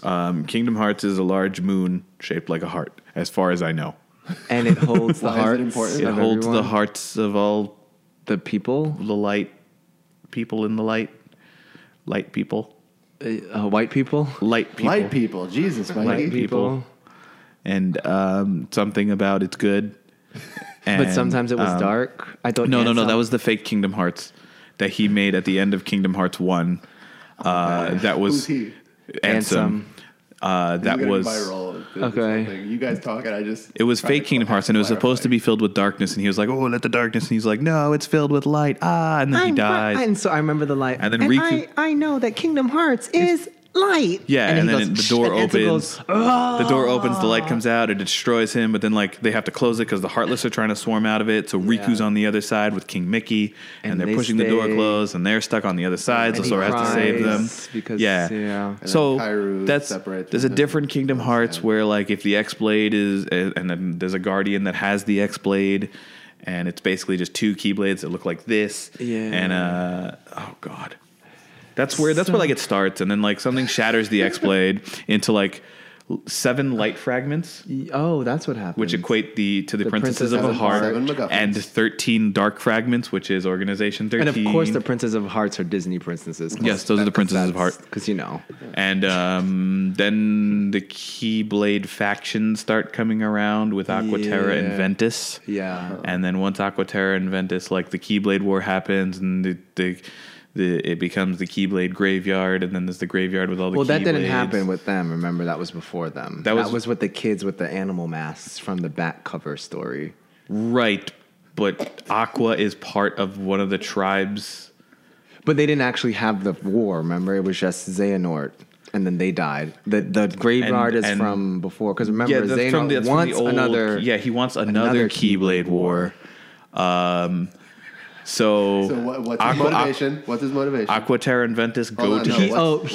He feels sort of like what... he's Voldemort. But no, not necessarily. So he's he's kind of like what megalomaniacs now think of, like, there needs to be great tragedy for there to be great peace. Oh, that boring ass shit. Yeah, gotcha. So he wants, like, a great darkness so that... But he's Voldemort. He wants pieces of him inside of, like, Riku and all that. No, but what is his main goal? That's the only way that he can get it. To bring back Kingdom Hearts. But he wants a dark Kingdom Hearts. Very, very much, like... This is a trope that's showing up in a lot of movie villains nowadays, and it's often being played kind of straight as like, oh yeah, this is obviously a thing, which is reinforcing a conservative viewpoint about resources in a world that's pissing me the fuck off. I'm done. Okay. So anyway, the way Sora becomes a Keyblade wielder is through Ventus. Yes. Terra bequeaths his kingdom. It's Ventus to Riku. No, because Riku was originally like Sora. That's terrible. Yeah, but there's one of them that bequeathed the Kingdom Key to Riku, but the Kingdom Key ended up choosing Sora over Riku because of the strength of his heart. That's how Kingdom Hearts 1 kind of started. Yes. Because Riku was jealous of him. Because Riku was supposed to get the Kingdom Key because he was bequeathed the Key. And the way you're bequeathed the Keyblade is you have to touch it while the other wielder is holding it. And Keyblades have their own consciousness? In a sense. They're like wands from Harry Potter. Yeah. You know? So... Kairi got hers from Aqua when she accidentally touched it in Radiant Garden when it was still Radiant Garden, not Hollow Bastion. Yes. And then Leia. Lee is Axel, a member of Organization 13, the one with the red spinny chakrams. Troy Baker, right? Yeah. Troy Baker, he's back. And it's starting to get convoluted in my head, so I need you to save me, Mikey. Because so now Leia is a Keyblade wielder because what's his name? The Yen Sid was like, oh yeah, oh that's right. He went to Yen Sid and was like, I want to take, because Sora and Riku were supposed to take the Master Trials or something like that. The Mark of Mastery. The Mark of Mastery. And Sora succeeds. Sora doesn't, yeah. Riku doesn't succeed in the Mark of Mastery. Riku does. Mm-hmm. And then Lee comes and wants to take the Mark of Mastery. Because he fell asleep, right? Isn't that what happened? Yeah. He actually never woke up. Yeah. And Riku doesn't because he was actually a dream eater, not an actual person in Sora's dreams. Right. Minor pause. At this point, do you guys actually think that this is coherent? No. All right, cool. We never thought it was. Excellent. It's just a cool way to romp around Disney worlds and, like, you know, pretend to save the world or something. Because so far I'm following what you're saying, but occasionally you just throw things out there like, trials of the thing. We need, like, all right, who instituted this trial? Can we please watch the video on YouTube so we can, we all have to watch it together, please. Because I just want to show you. It's like a 30-minute video. How many subordinate clauses there are in a sentence of, like, well, Zavi went into Michael's heart, but then we found out that it wasn't really his heart because it was a digital version of his heart. Don't forget that. Yes. And it's just like, literally, it's one run-on sentence of, like... There is the whole digital universe, too. And apparently, basically, half of the Kingdom Hearts lore happens in a computer. Yeah. So nothing really happens. Hold on. Yes. No, pause. No, hold on. Yes. In the world with magical Disney princesses and so on and so forth, we have also established that we've had enough technological advancement that there are computers. Yes. So computers as well as... But they're also... Well, remember, they're different worlds. So there's a Tron world. So yeah. And there's a... Yeah, there's different worlds. Okay. Kingdom Hearts has enveloped worlds in darkness, and they're trying to save that. Well, the whole thing with Roxas in the beginning of Kingdom Hearts 2 is in a digital simulation. Yep. All right. I'm just like... This is basically the best fan fiction ever. Yeah. Involving Disney. Yes. Yeah, it is. But I mean, back to the real game that we really want to discuss. I think we could table this. You want to discuss is Birth by Sleep. I want to discuss the first 3 hours of Kingdom Hearts 2 because it was stupid. Yeah. So I continued Birth by Sleep before I was in the middle of Aqua's story. And Birth by Sleep is Aqua. The very first game. Is that correct? Chronologically, yeah, the first interactive game. Before that is this thing called Back Cover, which is how the Keyblade War happened, where it takes place. There was a world where these people with like animal faces were masks, animal masks, and they were like different tribes, and basically they started stirring distrust with paranoia. It's just a movie. Okay. Isn't that the one that used to be a game that they made a movie? No. What is that? 358 over 2 days? Or yes. 358 over 2 days. They took all the cutscenes and made it a movie. It's insufferable. It's insufferable. No, but yeah, that they told the story of the first Keyblade War, and all it was is like these people lived in harmony, and then something happened, and they started. It was they just started. The X-Blade was destroyed. Yeah, and they started like doing basically stirring distrust with paranoia. Like, but I saw you around the alley, and he's like, "No, I wasn't around the alley." The tribes were supposed to like protect and bring together the X-Blade. Yeah, but they just ended up not trusting each other. And well, there was one guy specifically. Well, no, the masked Keyblade wielders. Yeah, they were all supposed to like work together to bring it back, but they ended up starting to distrust each other and separate into their own tribes. Yeah, and then that's how the first Keyblade War started. Yeah. Fascinating. But back to Birth by Sleep. So Aqua. This is an Aqua Terra Inventus game. Yes, Aqua Terra Inventus, and one of whom looks exactly like Sora because one of whom looks like Roxas. Roxas, okay. and yeah. So basically, you three are up for your Mark of Mastery exam, and Aqua passes, and Terra doesn't. And Terra there starts to build some darkness inside of him of like jealousy and stuff. So you're going through the world, saving worlds, and you meet up with Aqua Terra Inventus maybe like twice before you beat the game. You play through the game twice in each perspective, and you encounter sort of different angles of the Disneyverse. So like I went to Cinderella's town and I met up with the mouse, you know, and then when I visited as Ventus, I probably didn't meet her friend. I forgot what his name was, the mouse, to like the end of it. So you just interact differently.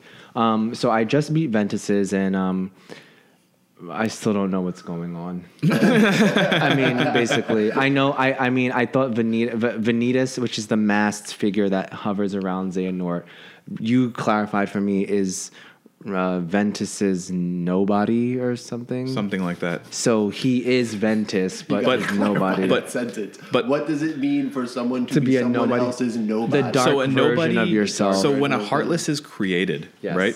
It's a heartless is born from the darkness in somebody's heart. Uh-huh. So what happens is that person splits into separate from them. Yeah. Yeah. That person splits into that person's being splits into two entities, mm-hmm. The heartless from their heart and the nobody, which is the shell of them. Yeah. Yes. Without the heart. Yeah. Mm-hmm. So and then the beginning of the game where it was a part of the gameplay where Sora turned into a heartless. Mm-hmm. Roxas was created at the same time. Right. So I guess was the first game when he became a heartless right before trying to save where Kairi brings him back. Yes. So I guess at some point we're like talking about the level of Kingdom Hearts lore where I'm like, yeah, this kind of makes sense, but like you take a step back and it's still fucking bonkers. It's just that compared to everything else, you're just like, this sounds like somewhat internally consistent. You can build a world out of this, and then you're like, okay, sure. Whatever. I mean, to be honest with you, I think after Kingdom Hearts 2, it wasn't that bad. But then everything after that, it was just like, what are you guys talking about? Like Dream Drop. Like you could find a point. After Kingdom Hearts 2, after that, it was just like all bets are off, guys. I think it was already a little bit lost. No, I'm not saying it wasn't, but you can find a beginning point, like a touch point where it's just like, okay, sure.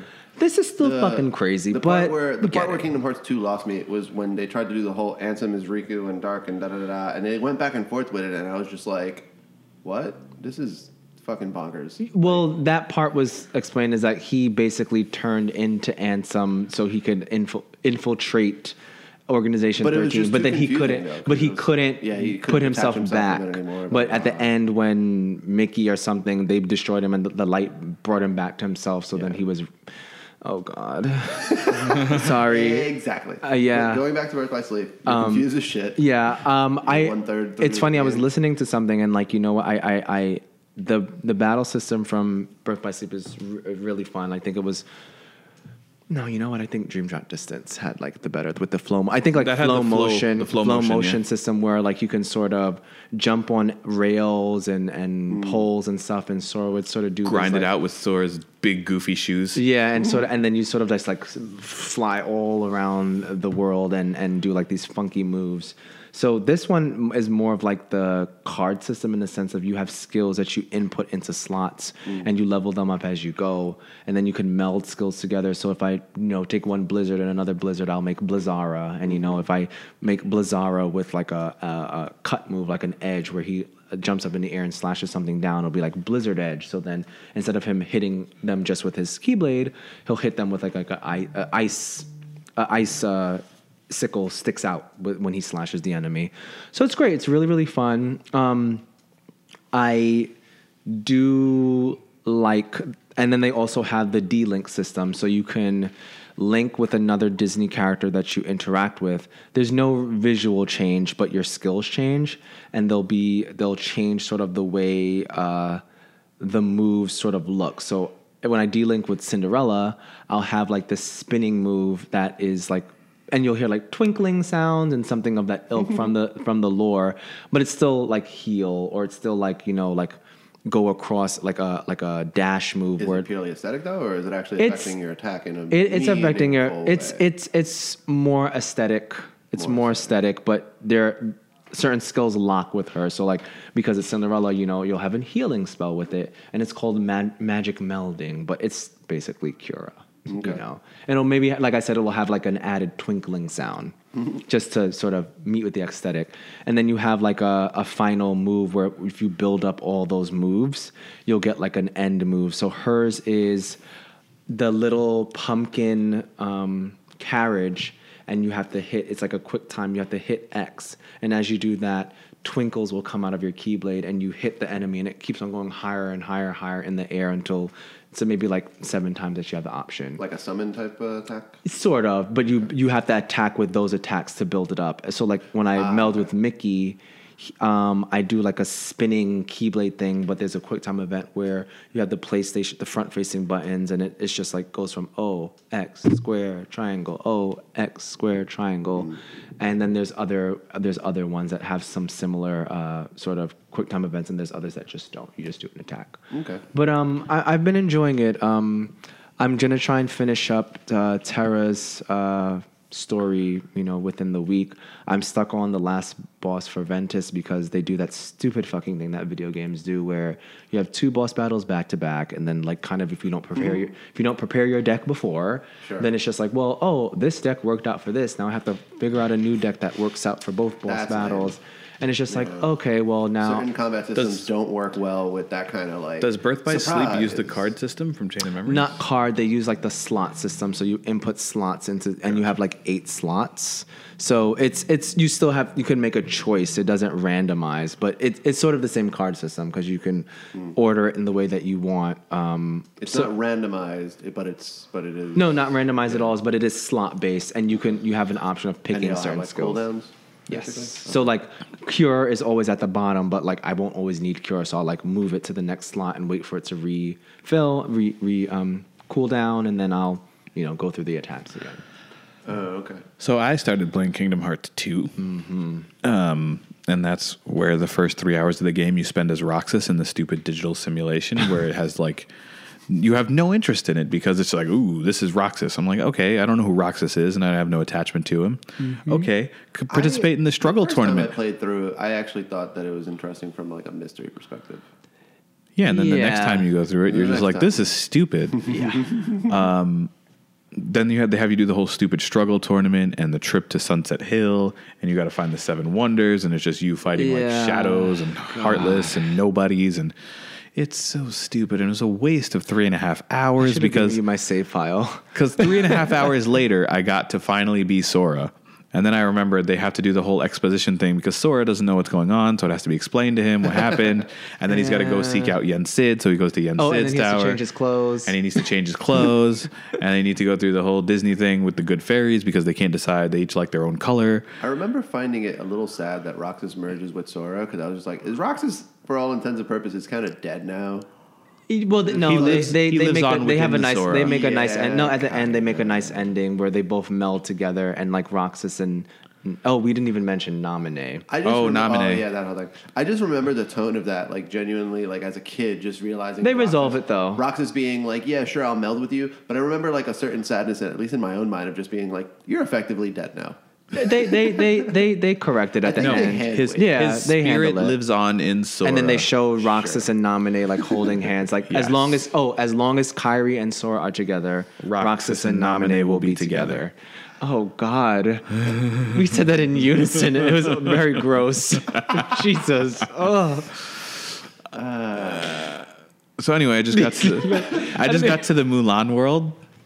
And started that whole thing. And then I was going through the first portion of it. And I'm just like, oh, my God, I want to save point. I just want to stop playing this freaking game because I've been playing for 4 hours. And I only just got to being Sora. And I just want to stop.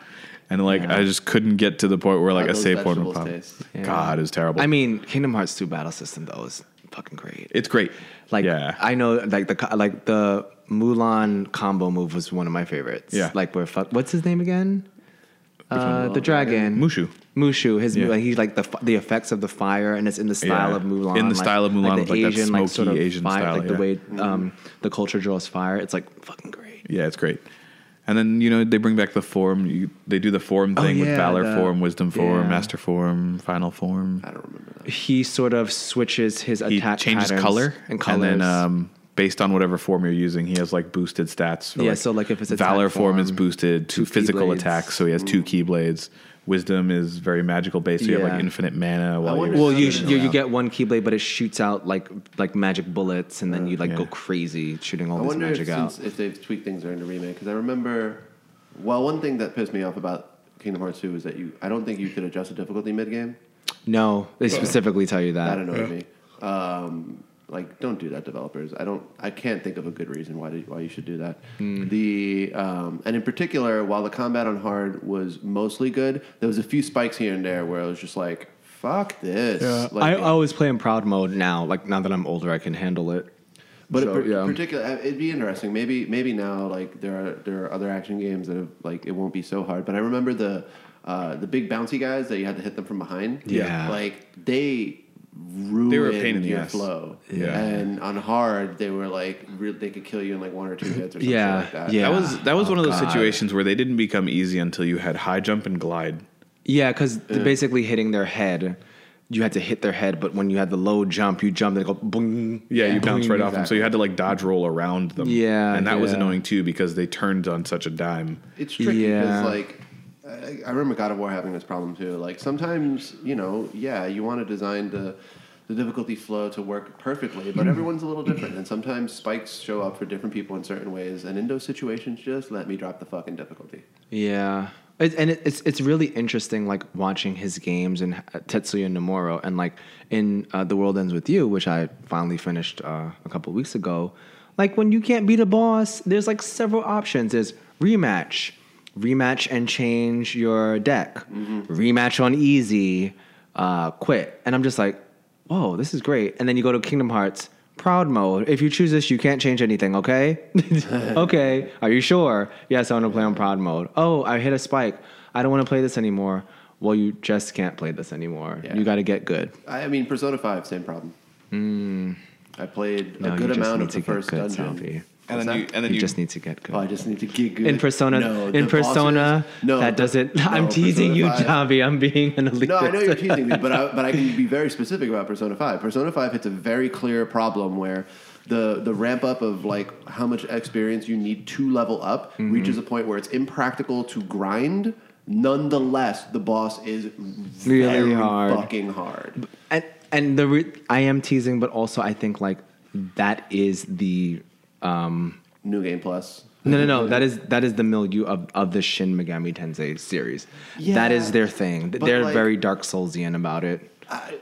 You could be Dark Soulsian, but like not with an RPG, because with an RPG, it's actually mostly out of your control what happens. In the sense of like you walk into a fight and the probability of you beating that fight is pretty fixed. It's not about reflexes. It's not about execution.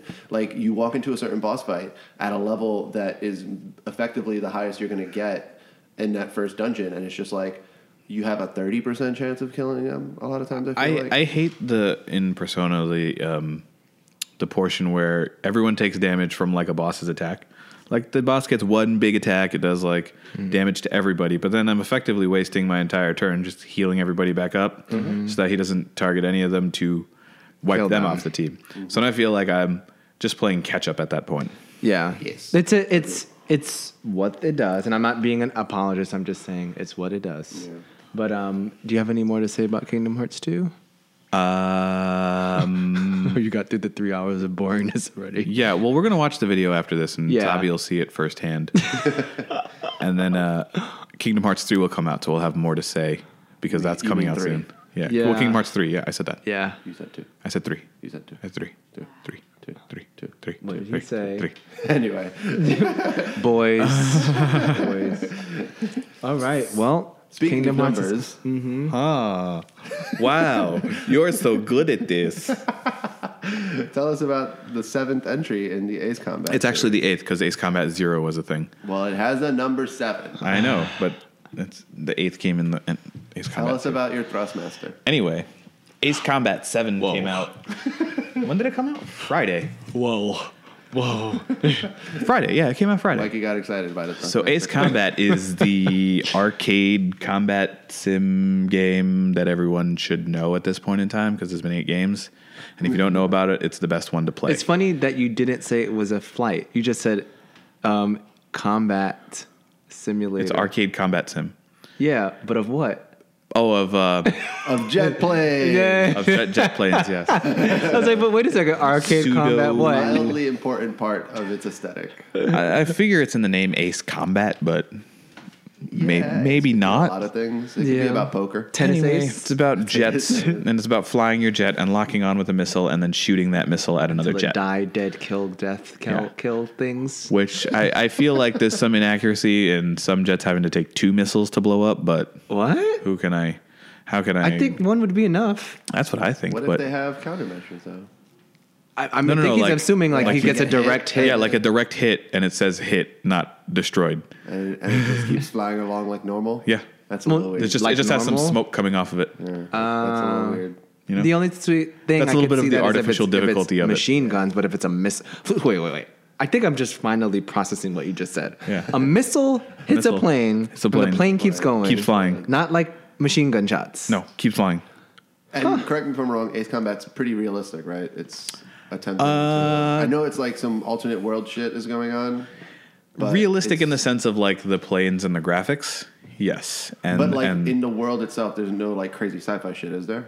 Not really. Only in the sense of like the final boss or whatever it turns out to be is the last mission. Which like in this game, it's a big flying like carrier. That has drones that it like releases from under it. Nice. You're attacking the Avengers in their helicarrier. Yes.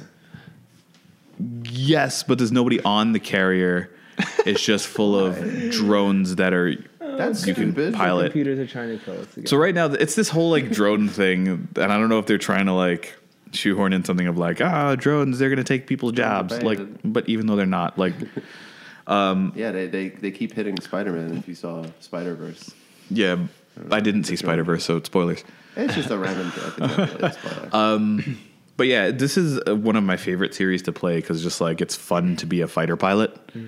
And the last entry, which Ace Combat 5 came, there was a special bundle on Xbox 360 that came with a flight stick. So you could play with it was a Hori flight stick too. This one I bought a flight stick for $35. I didn't spend a ton of money on this. That's how much it is for a Thrustmaster, huh? It was on sale. Oof. Getting excited at Babeland. So yeah, it's this weird other universe where there's 2 continents, Erusia and Osea, and they're in a conflict, and a majority of the conflict takes place in the sky for some reason or another. And there's like there's this whole backstory to it, which I really don't care about. It just has its moments to be. It's just there for the sake of being story. Mm-hmm. But a lot of the combat is just the gameplay. I'm there for the gameplay, which is flying around and being a fighter pilot, and feeling like a cool fighter pilot. Yeah. So a lot of like fighter pilot, like Ace. I don't want to say the Ace Combat series in particular, because I'm not sure if I've ever really dove into any of the games in this series. But a lot of games that try to have this like dogfighting is the word that I'm looking for.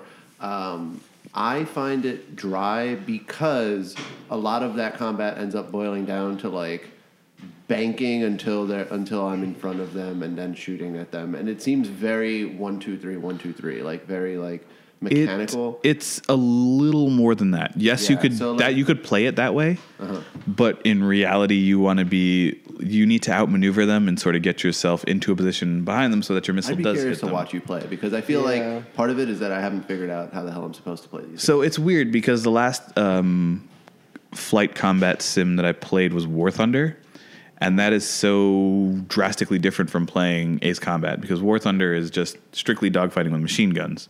Mm-hmm. You don't really have the option of lock-on rockets. Uh-huh. Lock-on rockets, I feel, make it too easy. Okay. In the sense of, like, fire and forget. Like, the lock-on comes, you fire your missile, and go about it. If it hits, it hits. If it doesn't, it doesn't. Sure. You did what you needed to do. Yeah. In something like War Thunder, there's a lot more tactics that go into the dogfighting. Mm-hmm. So, for example, like one of the strategies I was taught is you want to get as much altitude as you can, right? And build up as much altitude as you can. That way you're above everybody, you're above the fight. And then you're going to pick a target and you're going to dive on that target, right? So you're going to build up speed as you dive on that target. You're going to fire at them. You're not going to chase them. You're going to fire on them, hope to get some damage in. And then what you want to do is, it's sort of a hit and run tactic, is you start using the speed that you built up and gain your altitude back. Okay. Right? So there's that sort of thing to it. But with Ace Combat, it's not. It's about just like lock on and shoot the thing. Hmm. But it's still fun in the sense of like flying jets around and going through the missions. So how much of it do you think is like the aesthetic and the experience of it, and how much do you think is like tactical gameplay? I don't think there's really tactics to it per se. I think they're just like point you at a target and you got to go kill the target. The only tactics are really like choosing your loadout to fit the mission. Okay. Right? The rest of it is just like, I'm a cool fighter pilot. I am Tom Cruise in Top Gun. But do you have a wingman? You do. Oh, okay. Cool. You do have a wingman. And the wingman usually sticks with you, and you can like instruct them to do stuff with the D-pad. Interesting. But it's a fun game, and I'm playing using the flight stick that I bought for $35. So instead of using the controller to fly the plane, I'm using like a joystick, and it's got a throttle. Yeah, I'm sure that can go a long way. I remember the first time I played a driving game with a controller with like the actual like manual, the steering wheel, gear shift and stuff, and I was just like, wow, this is way more interesting. It's way more immersive. Immersive, yeah. You know, it really immerses you in that experience of like, I'm a fighter pilot. Like, I feel like a fighter pilot. And then it gets even better because they included a VR mode. VR. So the VR mode is really short and small. It's only 3 missions. Ah, okay. It's 3 missions, a free flight mode, and an air show. Separated from the regular game? Yeah, it's its own thing. I think they were trying to do VR for the whole game, but it turned out to be too much work. So they were like, oh, we're in over our heads with this. Let's just give them a VR experience. And then. But is it mechanically pretty much the same? It feels mechanically the same. I don't know under the hood what's different that they couldn't do it, but it does feel like it's the same. But it's kind of cool because I remember wearing the VR headset. I had the flight stick, you know, and it's a more immersive flying experience because you get to look around as you're flying. So like if you're engaging an enemy and like the enemy passes you, you're like, oh, okay, where did they go? Right. I can keep my eye on them while I bring the plane around. That sounds interesting. Yeah. A lot of the basic appeal of VR to me is it's an alternative to using a mouse or a trackpad or an analog stick that when they're trying to emulate like the way humans look around. Yeah. As a designer, I can imagine being constrained by just being like, okay, but people can't snap around their head the way they would in real life. Right. So you have to do things about the turning radius or how people attack and things that is a little different. Like I remember playing a little bit of Hellblade in VR, and it was a very cool experience to have the creepy voice in your head be like, behind you, and actually like look and be like, oh shit, and then dodge in that way. So I can totally imagine in in Ace Combat, it makes a big difference. But it tracking a target. It will give you motion sickness. Ooh, okay. It will. It will. It is something you got to get used to. Because I was like, I played one mission. I only played one mission so far. And when I took off the headset, I was like, I need a minute. Oof. Like, I do need a minute. I mean, to be fair, actually flying a jet plane around is probably has its toll on your body too. Yeah, it does. And then if you think about, like, to some extent, the, you can only do so much. The rolls and all that stuff, and being upside down and not knowing where up is, and that's happened a few times. There's actually this one mission that was a really cool mission. So they added this mechanic to Ace Combat now where your plane will ice over. So if you're in the clouds where condensation is and, you know, you're going fast through the clouds, you know, clouds are water. So that water builds up on the canopy of the aircraft and starts icing over. Mm-hmm. So now you can't see, right? So there's this icing mechanic, and the way to get out of that is to get out of the clouds, you know, and have the water melt away. Mm. But there was this one mission where it's cloudy and it's in this sort of canyon area with, like, huge spires that you, like, have to dodge around. And on top of that, there's a lightning storm. Yeah. So if lightning strikes the aircraft, like, the HUD goes all crazy and the screen flickers in and out, and your lock-ons flicker in and out. Because to some degree, I'm sure you're trying to drive by instruments at that. At that point. And so to its credit, you can fly with the instruments pretty well. Mm. You know, you can see, like, the little, like, where the ground is, that little gyrometer that shows you where the ground is and where the sky is, and you can do that pretty well. But it's just really cool to be like, oh man, I don't know which way is up, and I can't see, so I have to use my instruments a little bit, and that sort of adds to the immersion too, but also the fear. Yeah, because I remember being in the cloud and just being like, ah. That's the same mission I engaged with, like, the enemy Ace for the first time. Like, he's the guy who's like, oh my god, he's terrifying with his skill and ability to fly a plane, right? And he's in, like, the lowest part of this canyon, flying around, and I'm like, fuck that, I'm not going in there. Fuck that. like, I had this one moment where my cockpit froze over, and when it finally didn't, I just saw ground in front of me, and I was like, oh god, pull up. Like, pull up. Mm. But it's fun. I like it. That sounds super novel and interesting. It's fun. I think if you haven't played Ace Combat before, this is a good way to step into it. Mm. But I don't know if it's for everybody. It's not for me. You didn't even try it. And we got two Ace Combat games out of it. I know. Because if you pre-order it, you got Ace Combat 5. I know. As a pre-order bonus. I'll try and watch you once, or, like, maybe watch a video. But I just. Oh, there's a multiplayer mode too. We tried that out yesterday. That's a battle royale mode. Battle royale dogfighting. In the sense of, like, yeah, you have 100. Well, no, I think it's up to 8 or so people. It's not battle royale in the sense of you're thinking, but they call it battle royale, where it's like everyone for themselves. I mean, it doesn't mean anything technically. It just means deathmatch, pretty much. But it was fun because actually Deacon got really mad at me because I was using the flight stick, and he feels like that was an unfair advantage. Just got and better. I won most of the matches. So nice, interesting. Cool. Yeah, that's Ace Combat, and it's a good game. Cool. And then on for a while, so it sounds like it's satisfying that. Yeah, it's satisfying that. I think it's just it's also the flight stick too, to add the immersion of it. Mm-hmm. Sweet. It's really fun. I actually showed these guys a picture of my little setup of your Thrustmaster. And then the other game I've been playing is Greece, which is what you talked about last week.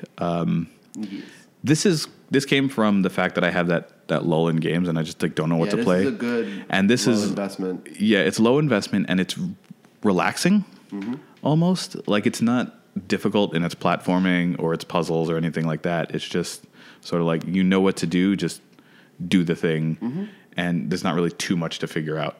Yeah. But it's cool. I actually just got the color yellow. Oh, okay. And I got the thing where she sings and it brings back the life to like plants and stuff. So I just got to that point, and it sounds amazing. I just got back the color yellow, and she sings. So, and as you progress through the game, it starts out, like you said, it's very gray, and then as you finish certain segments of the game, you get colors back in the world that change the world itself. So now you have access to places you couldn't get in sort of like a Metroidvania-esque way. And then there's also skills associated with the character, like where she could turn into the block and like break things, or she can what is it? She can jump and do the glide. There's and then she can swim and then the sing. Swimming and yeah. The song that she sings. Mm-hmm. And it's been just something I go to for like 20, 30 minutes here or there, and it's just relaxing, and the music is really good. It sounds like it's probably only 4 hours long. I feel like I might be almost done with. I might be close to done with it. Okay, you are close. It just sounded like you. One more sitting. We're getting a little bit more out of it than I thought that there was. Okay. No, it's really nice, and then I like the way the color comes back to the world, and sort of. It's a very good looking game. It's a very good looking game, and the music is really good too. Yeah. You know, it's very like relaxing, but I like it. So it's a good recommendation. Yeah, it's a fun game. Are you playing it on Switch? Yeah, I'm playing it on Switch. Good on Switch, and it looks good on the portable too. Sweet. Yeah. I was playing like in the most. Like gratuitous 4K from my PC. I didn't get a chance to dock it and play it actually. Oh, so I've just been playing it on the portable. Yeah, it looks like it's. I love how you all said It actually like looks good in 4K, which is like it's a little weird for such a minimalist design, but it actually does benefit from that resolution because, like I said, it looks so good when the camera pans out and in or zooms out and in. That's really cool too. The panning out. The only time I had any difficulty with it was. There's that swimming portion, and then you're running away from like right before you start running away from the eel. Mm-hmm. But it gets really dark. Yeah, and it's too dark. Like I couldn't see the character on a couple of portions of it, but that was it. Did you get scared that one time where you head down and it like suddenly comes at you? Yes, I was like starting to go down, and I was, and then it just comes out, and I'm like, ah. Yeah, that was like a really like. Because the game is mostly very chill, even when it has its like more tense, darker moments or whatever. And like the bird. Like, yeah. Like that had like some interesting music playing or whatever, but you still feel like mostly fine about it. This is like the most dangerous thing it's doing is like blowing you away and preventing you from progressing. But that was like this moment of just like, oh shit! That was that one moment of like, oh my god, am I gonna die because I went the wrong way? Yeah. Even though I don't think there's a way to die. I don't think so. I think you just not progress. Yeah. Good game. I highly recommend it. You might like it too. Yeah, I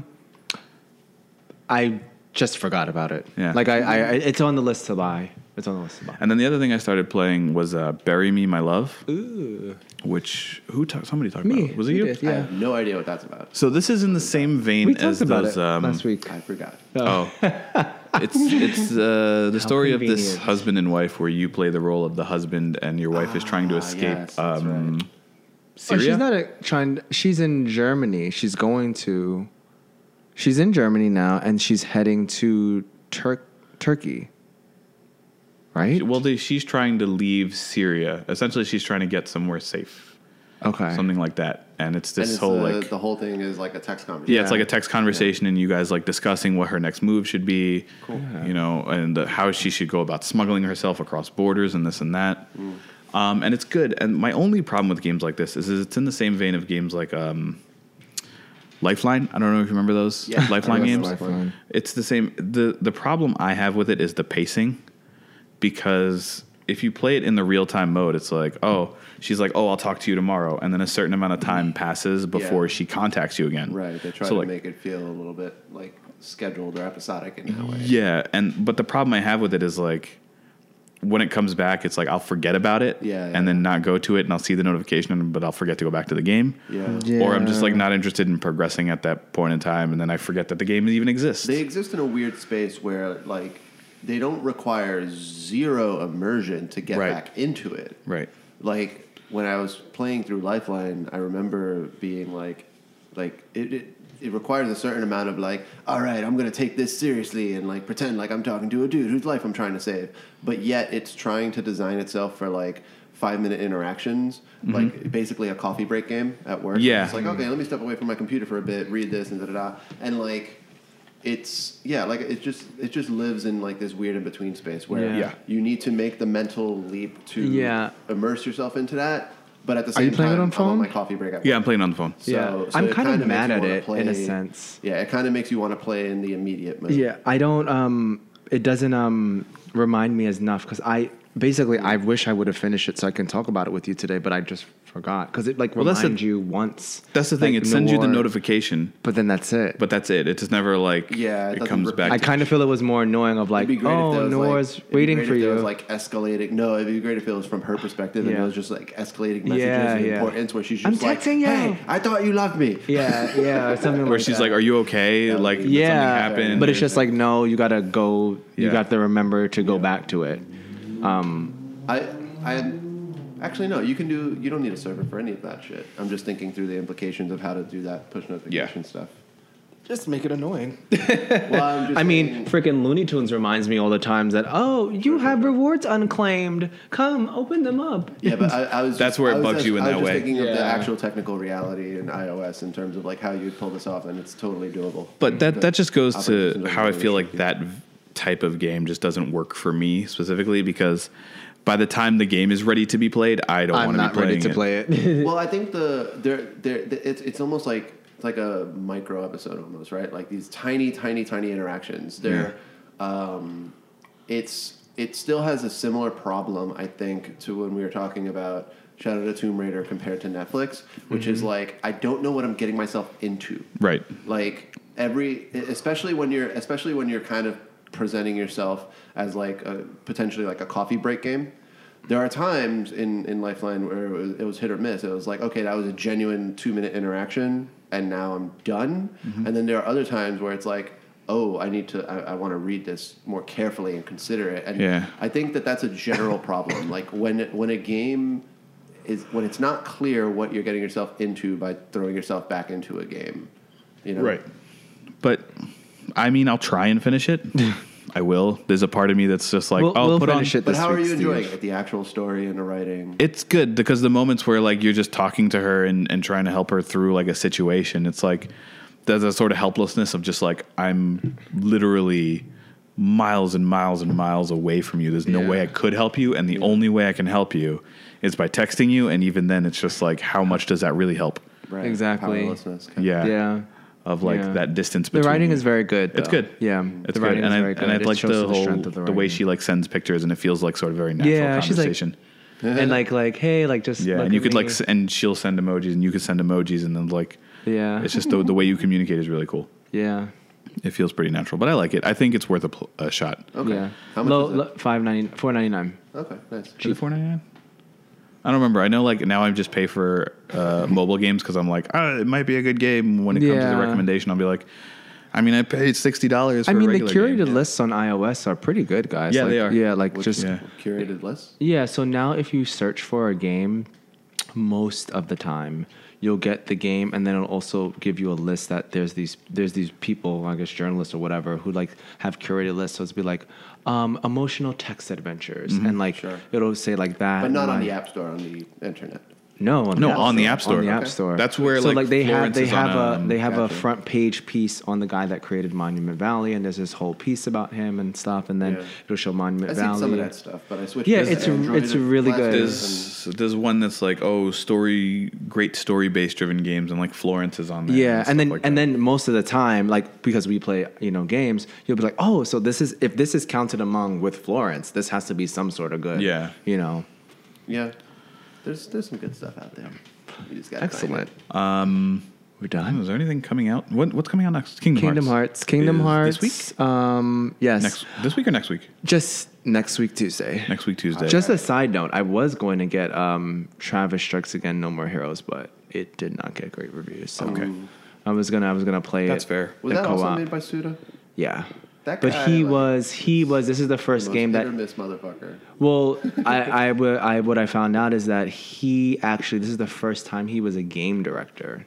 So all the other titles that are Suda games, he was creative director. Now he was actually like he had all the titles or something. Right. So I think they were saying like you can kind of see his shortcomings in reflected in the game itself because he needs to be, I guess, reined in a bit. Maybe. I mean. Like, I get it's weird that he has like a certain like cult to himself now because he does do interesting things, but like I like Let It Die. As time, what's Let It Die. Oh, I don't think I just is that the free one. Yeah, but I just didn't want to spend money on it. But I liked Let It Die. Mm.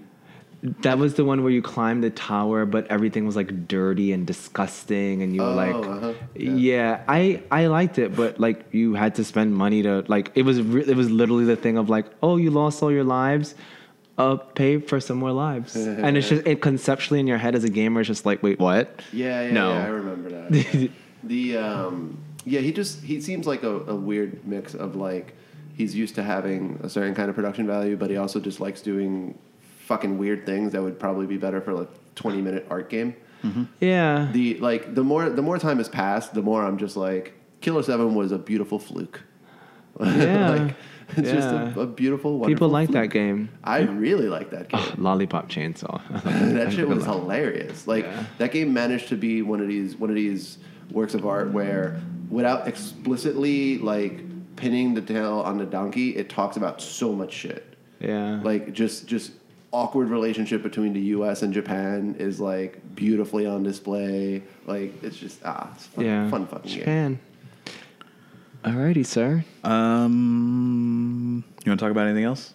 No. You want to do another 2 hours of Kingdom Hearts? Please, please do, because we'll have it next week. Kingdom Hearts cast. Kingdom Hearts cast yesterday. So if you guys, you want to catch up on it with some Kingdom Hearts? Yeah, I can just play that. Like that'll be my new like, hey Google, like play that episode of the podcast that puts me to sleep. Okay, well then. Back on the subject of Aquaterra and Ventus. God, no, please stop. Mikey, please talk about Dragon Ball Super Broly. Yay! No. But we're going to wrap up now because we have to go and watch the Kingdom Hearts video. Yeah. And Zavi has to suffer through for the next half hour. Actually. I'm really excited. So until that time next week where Zavi is going to be overloaded with Kingdom Hearts lore.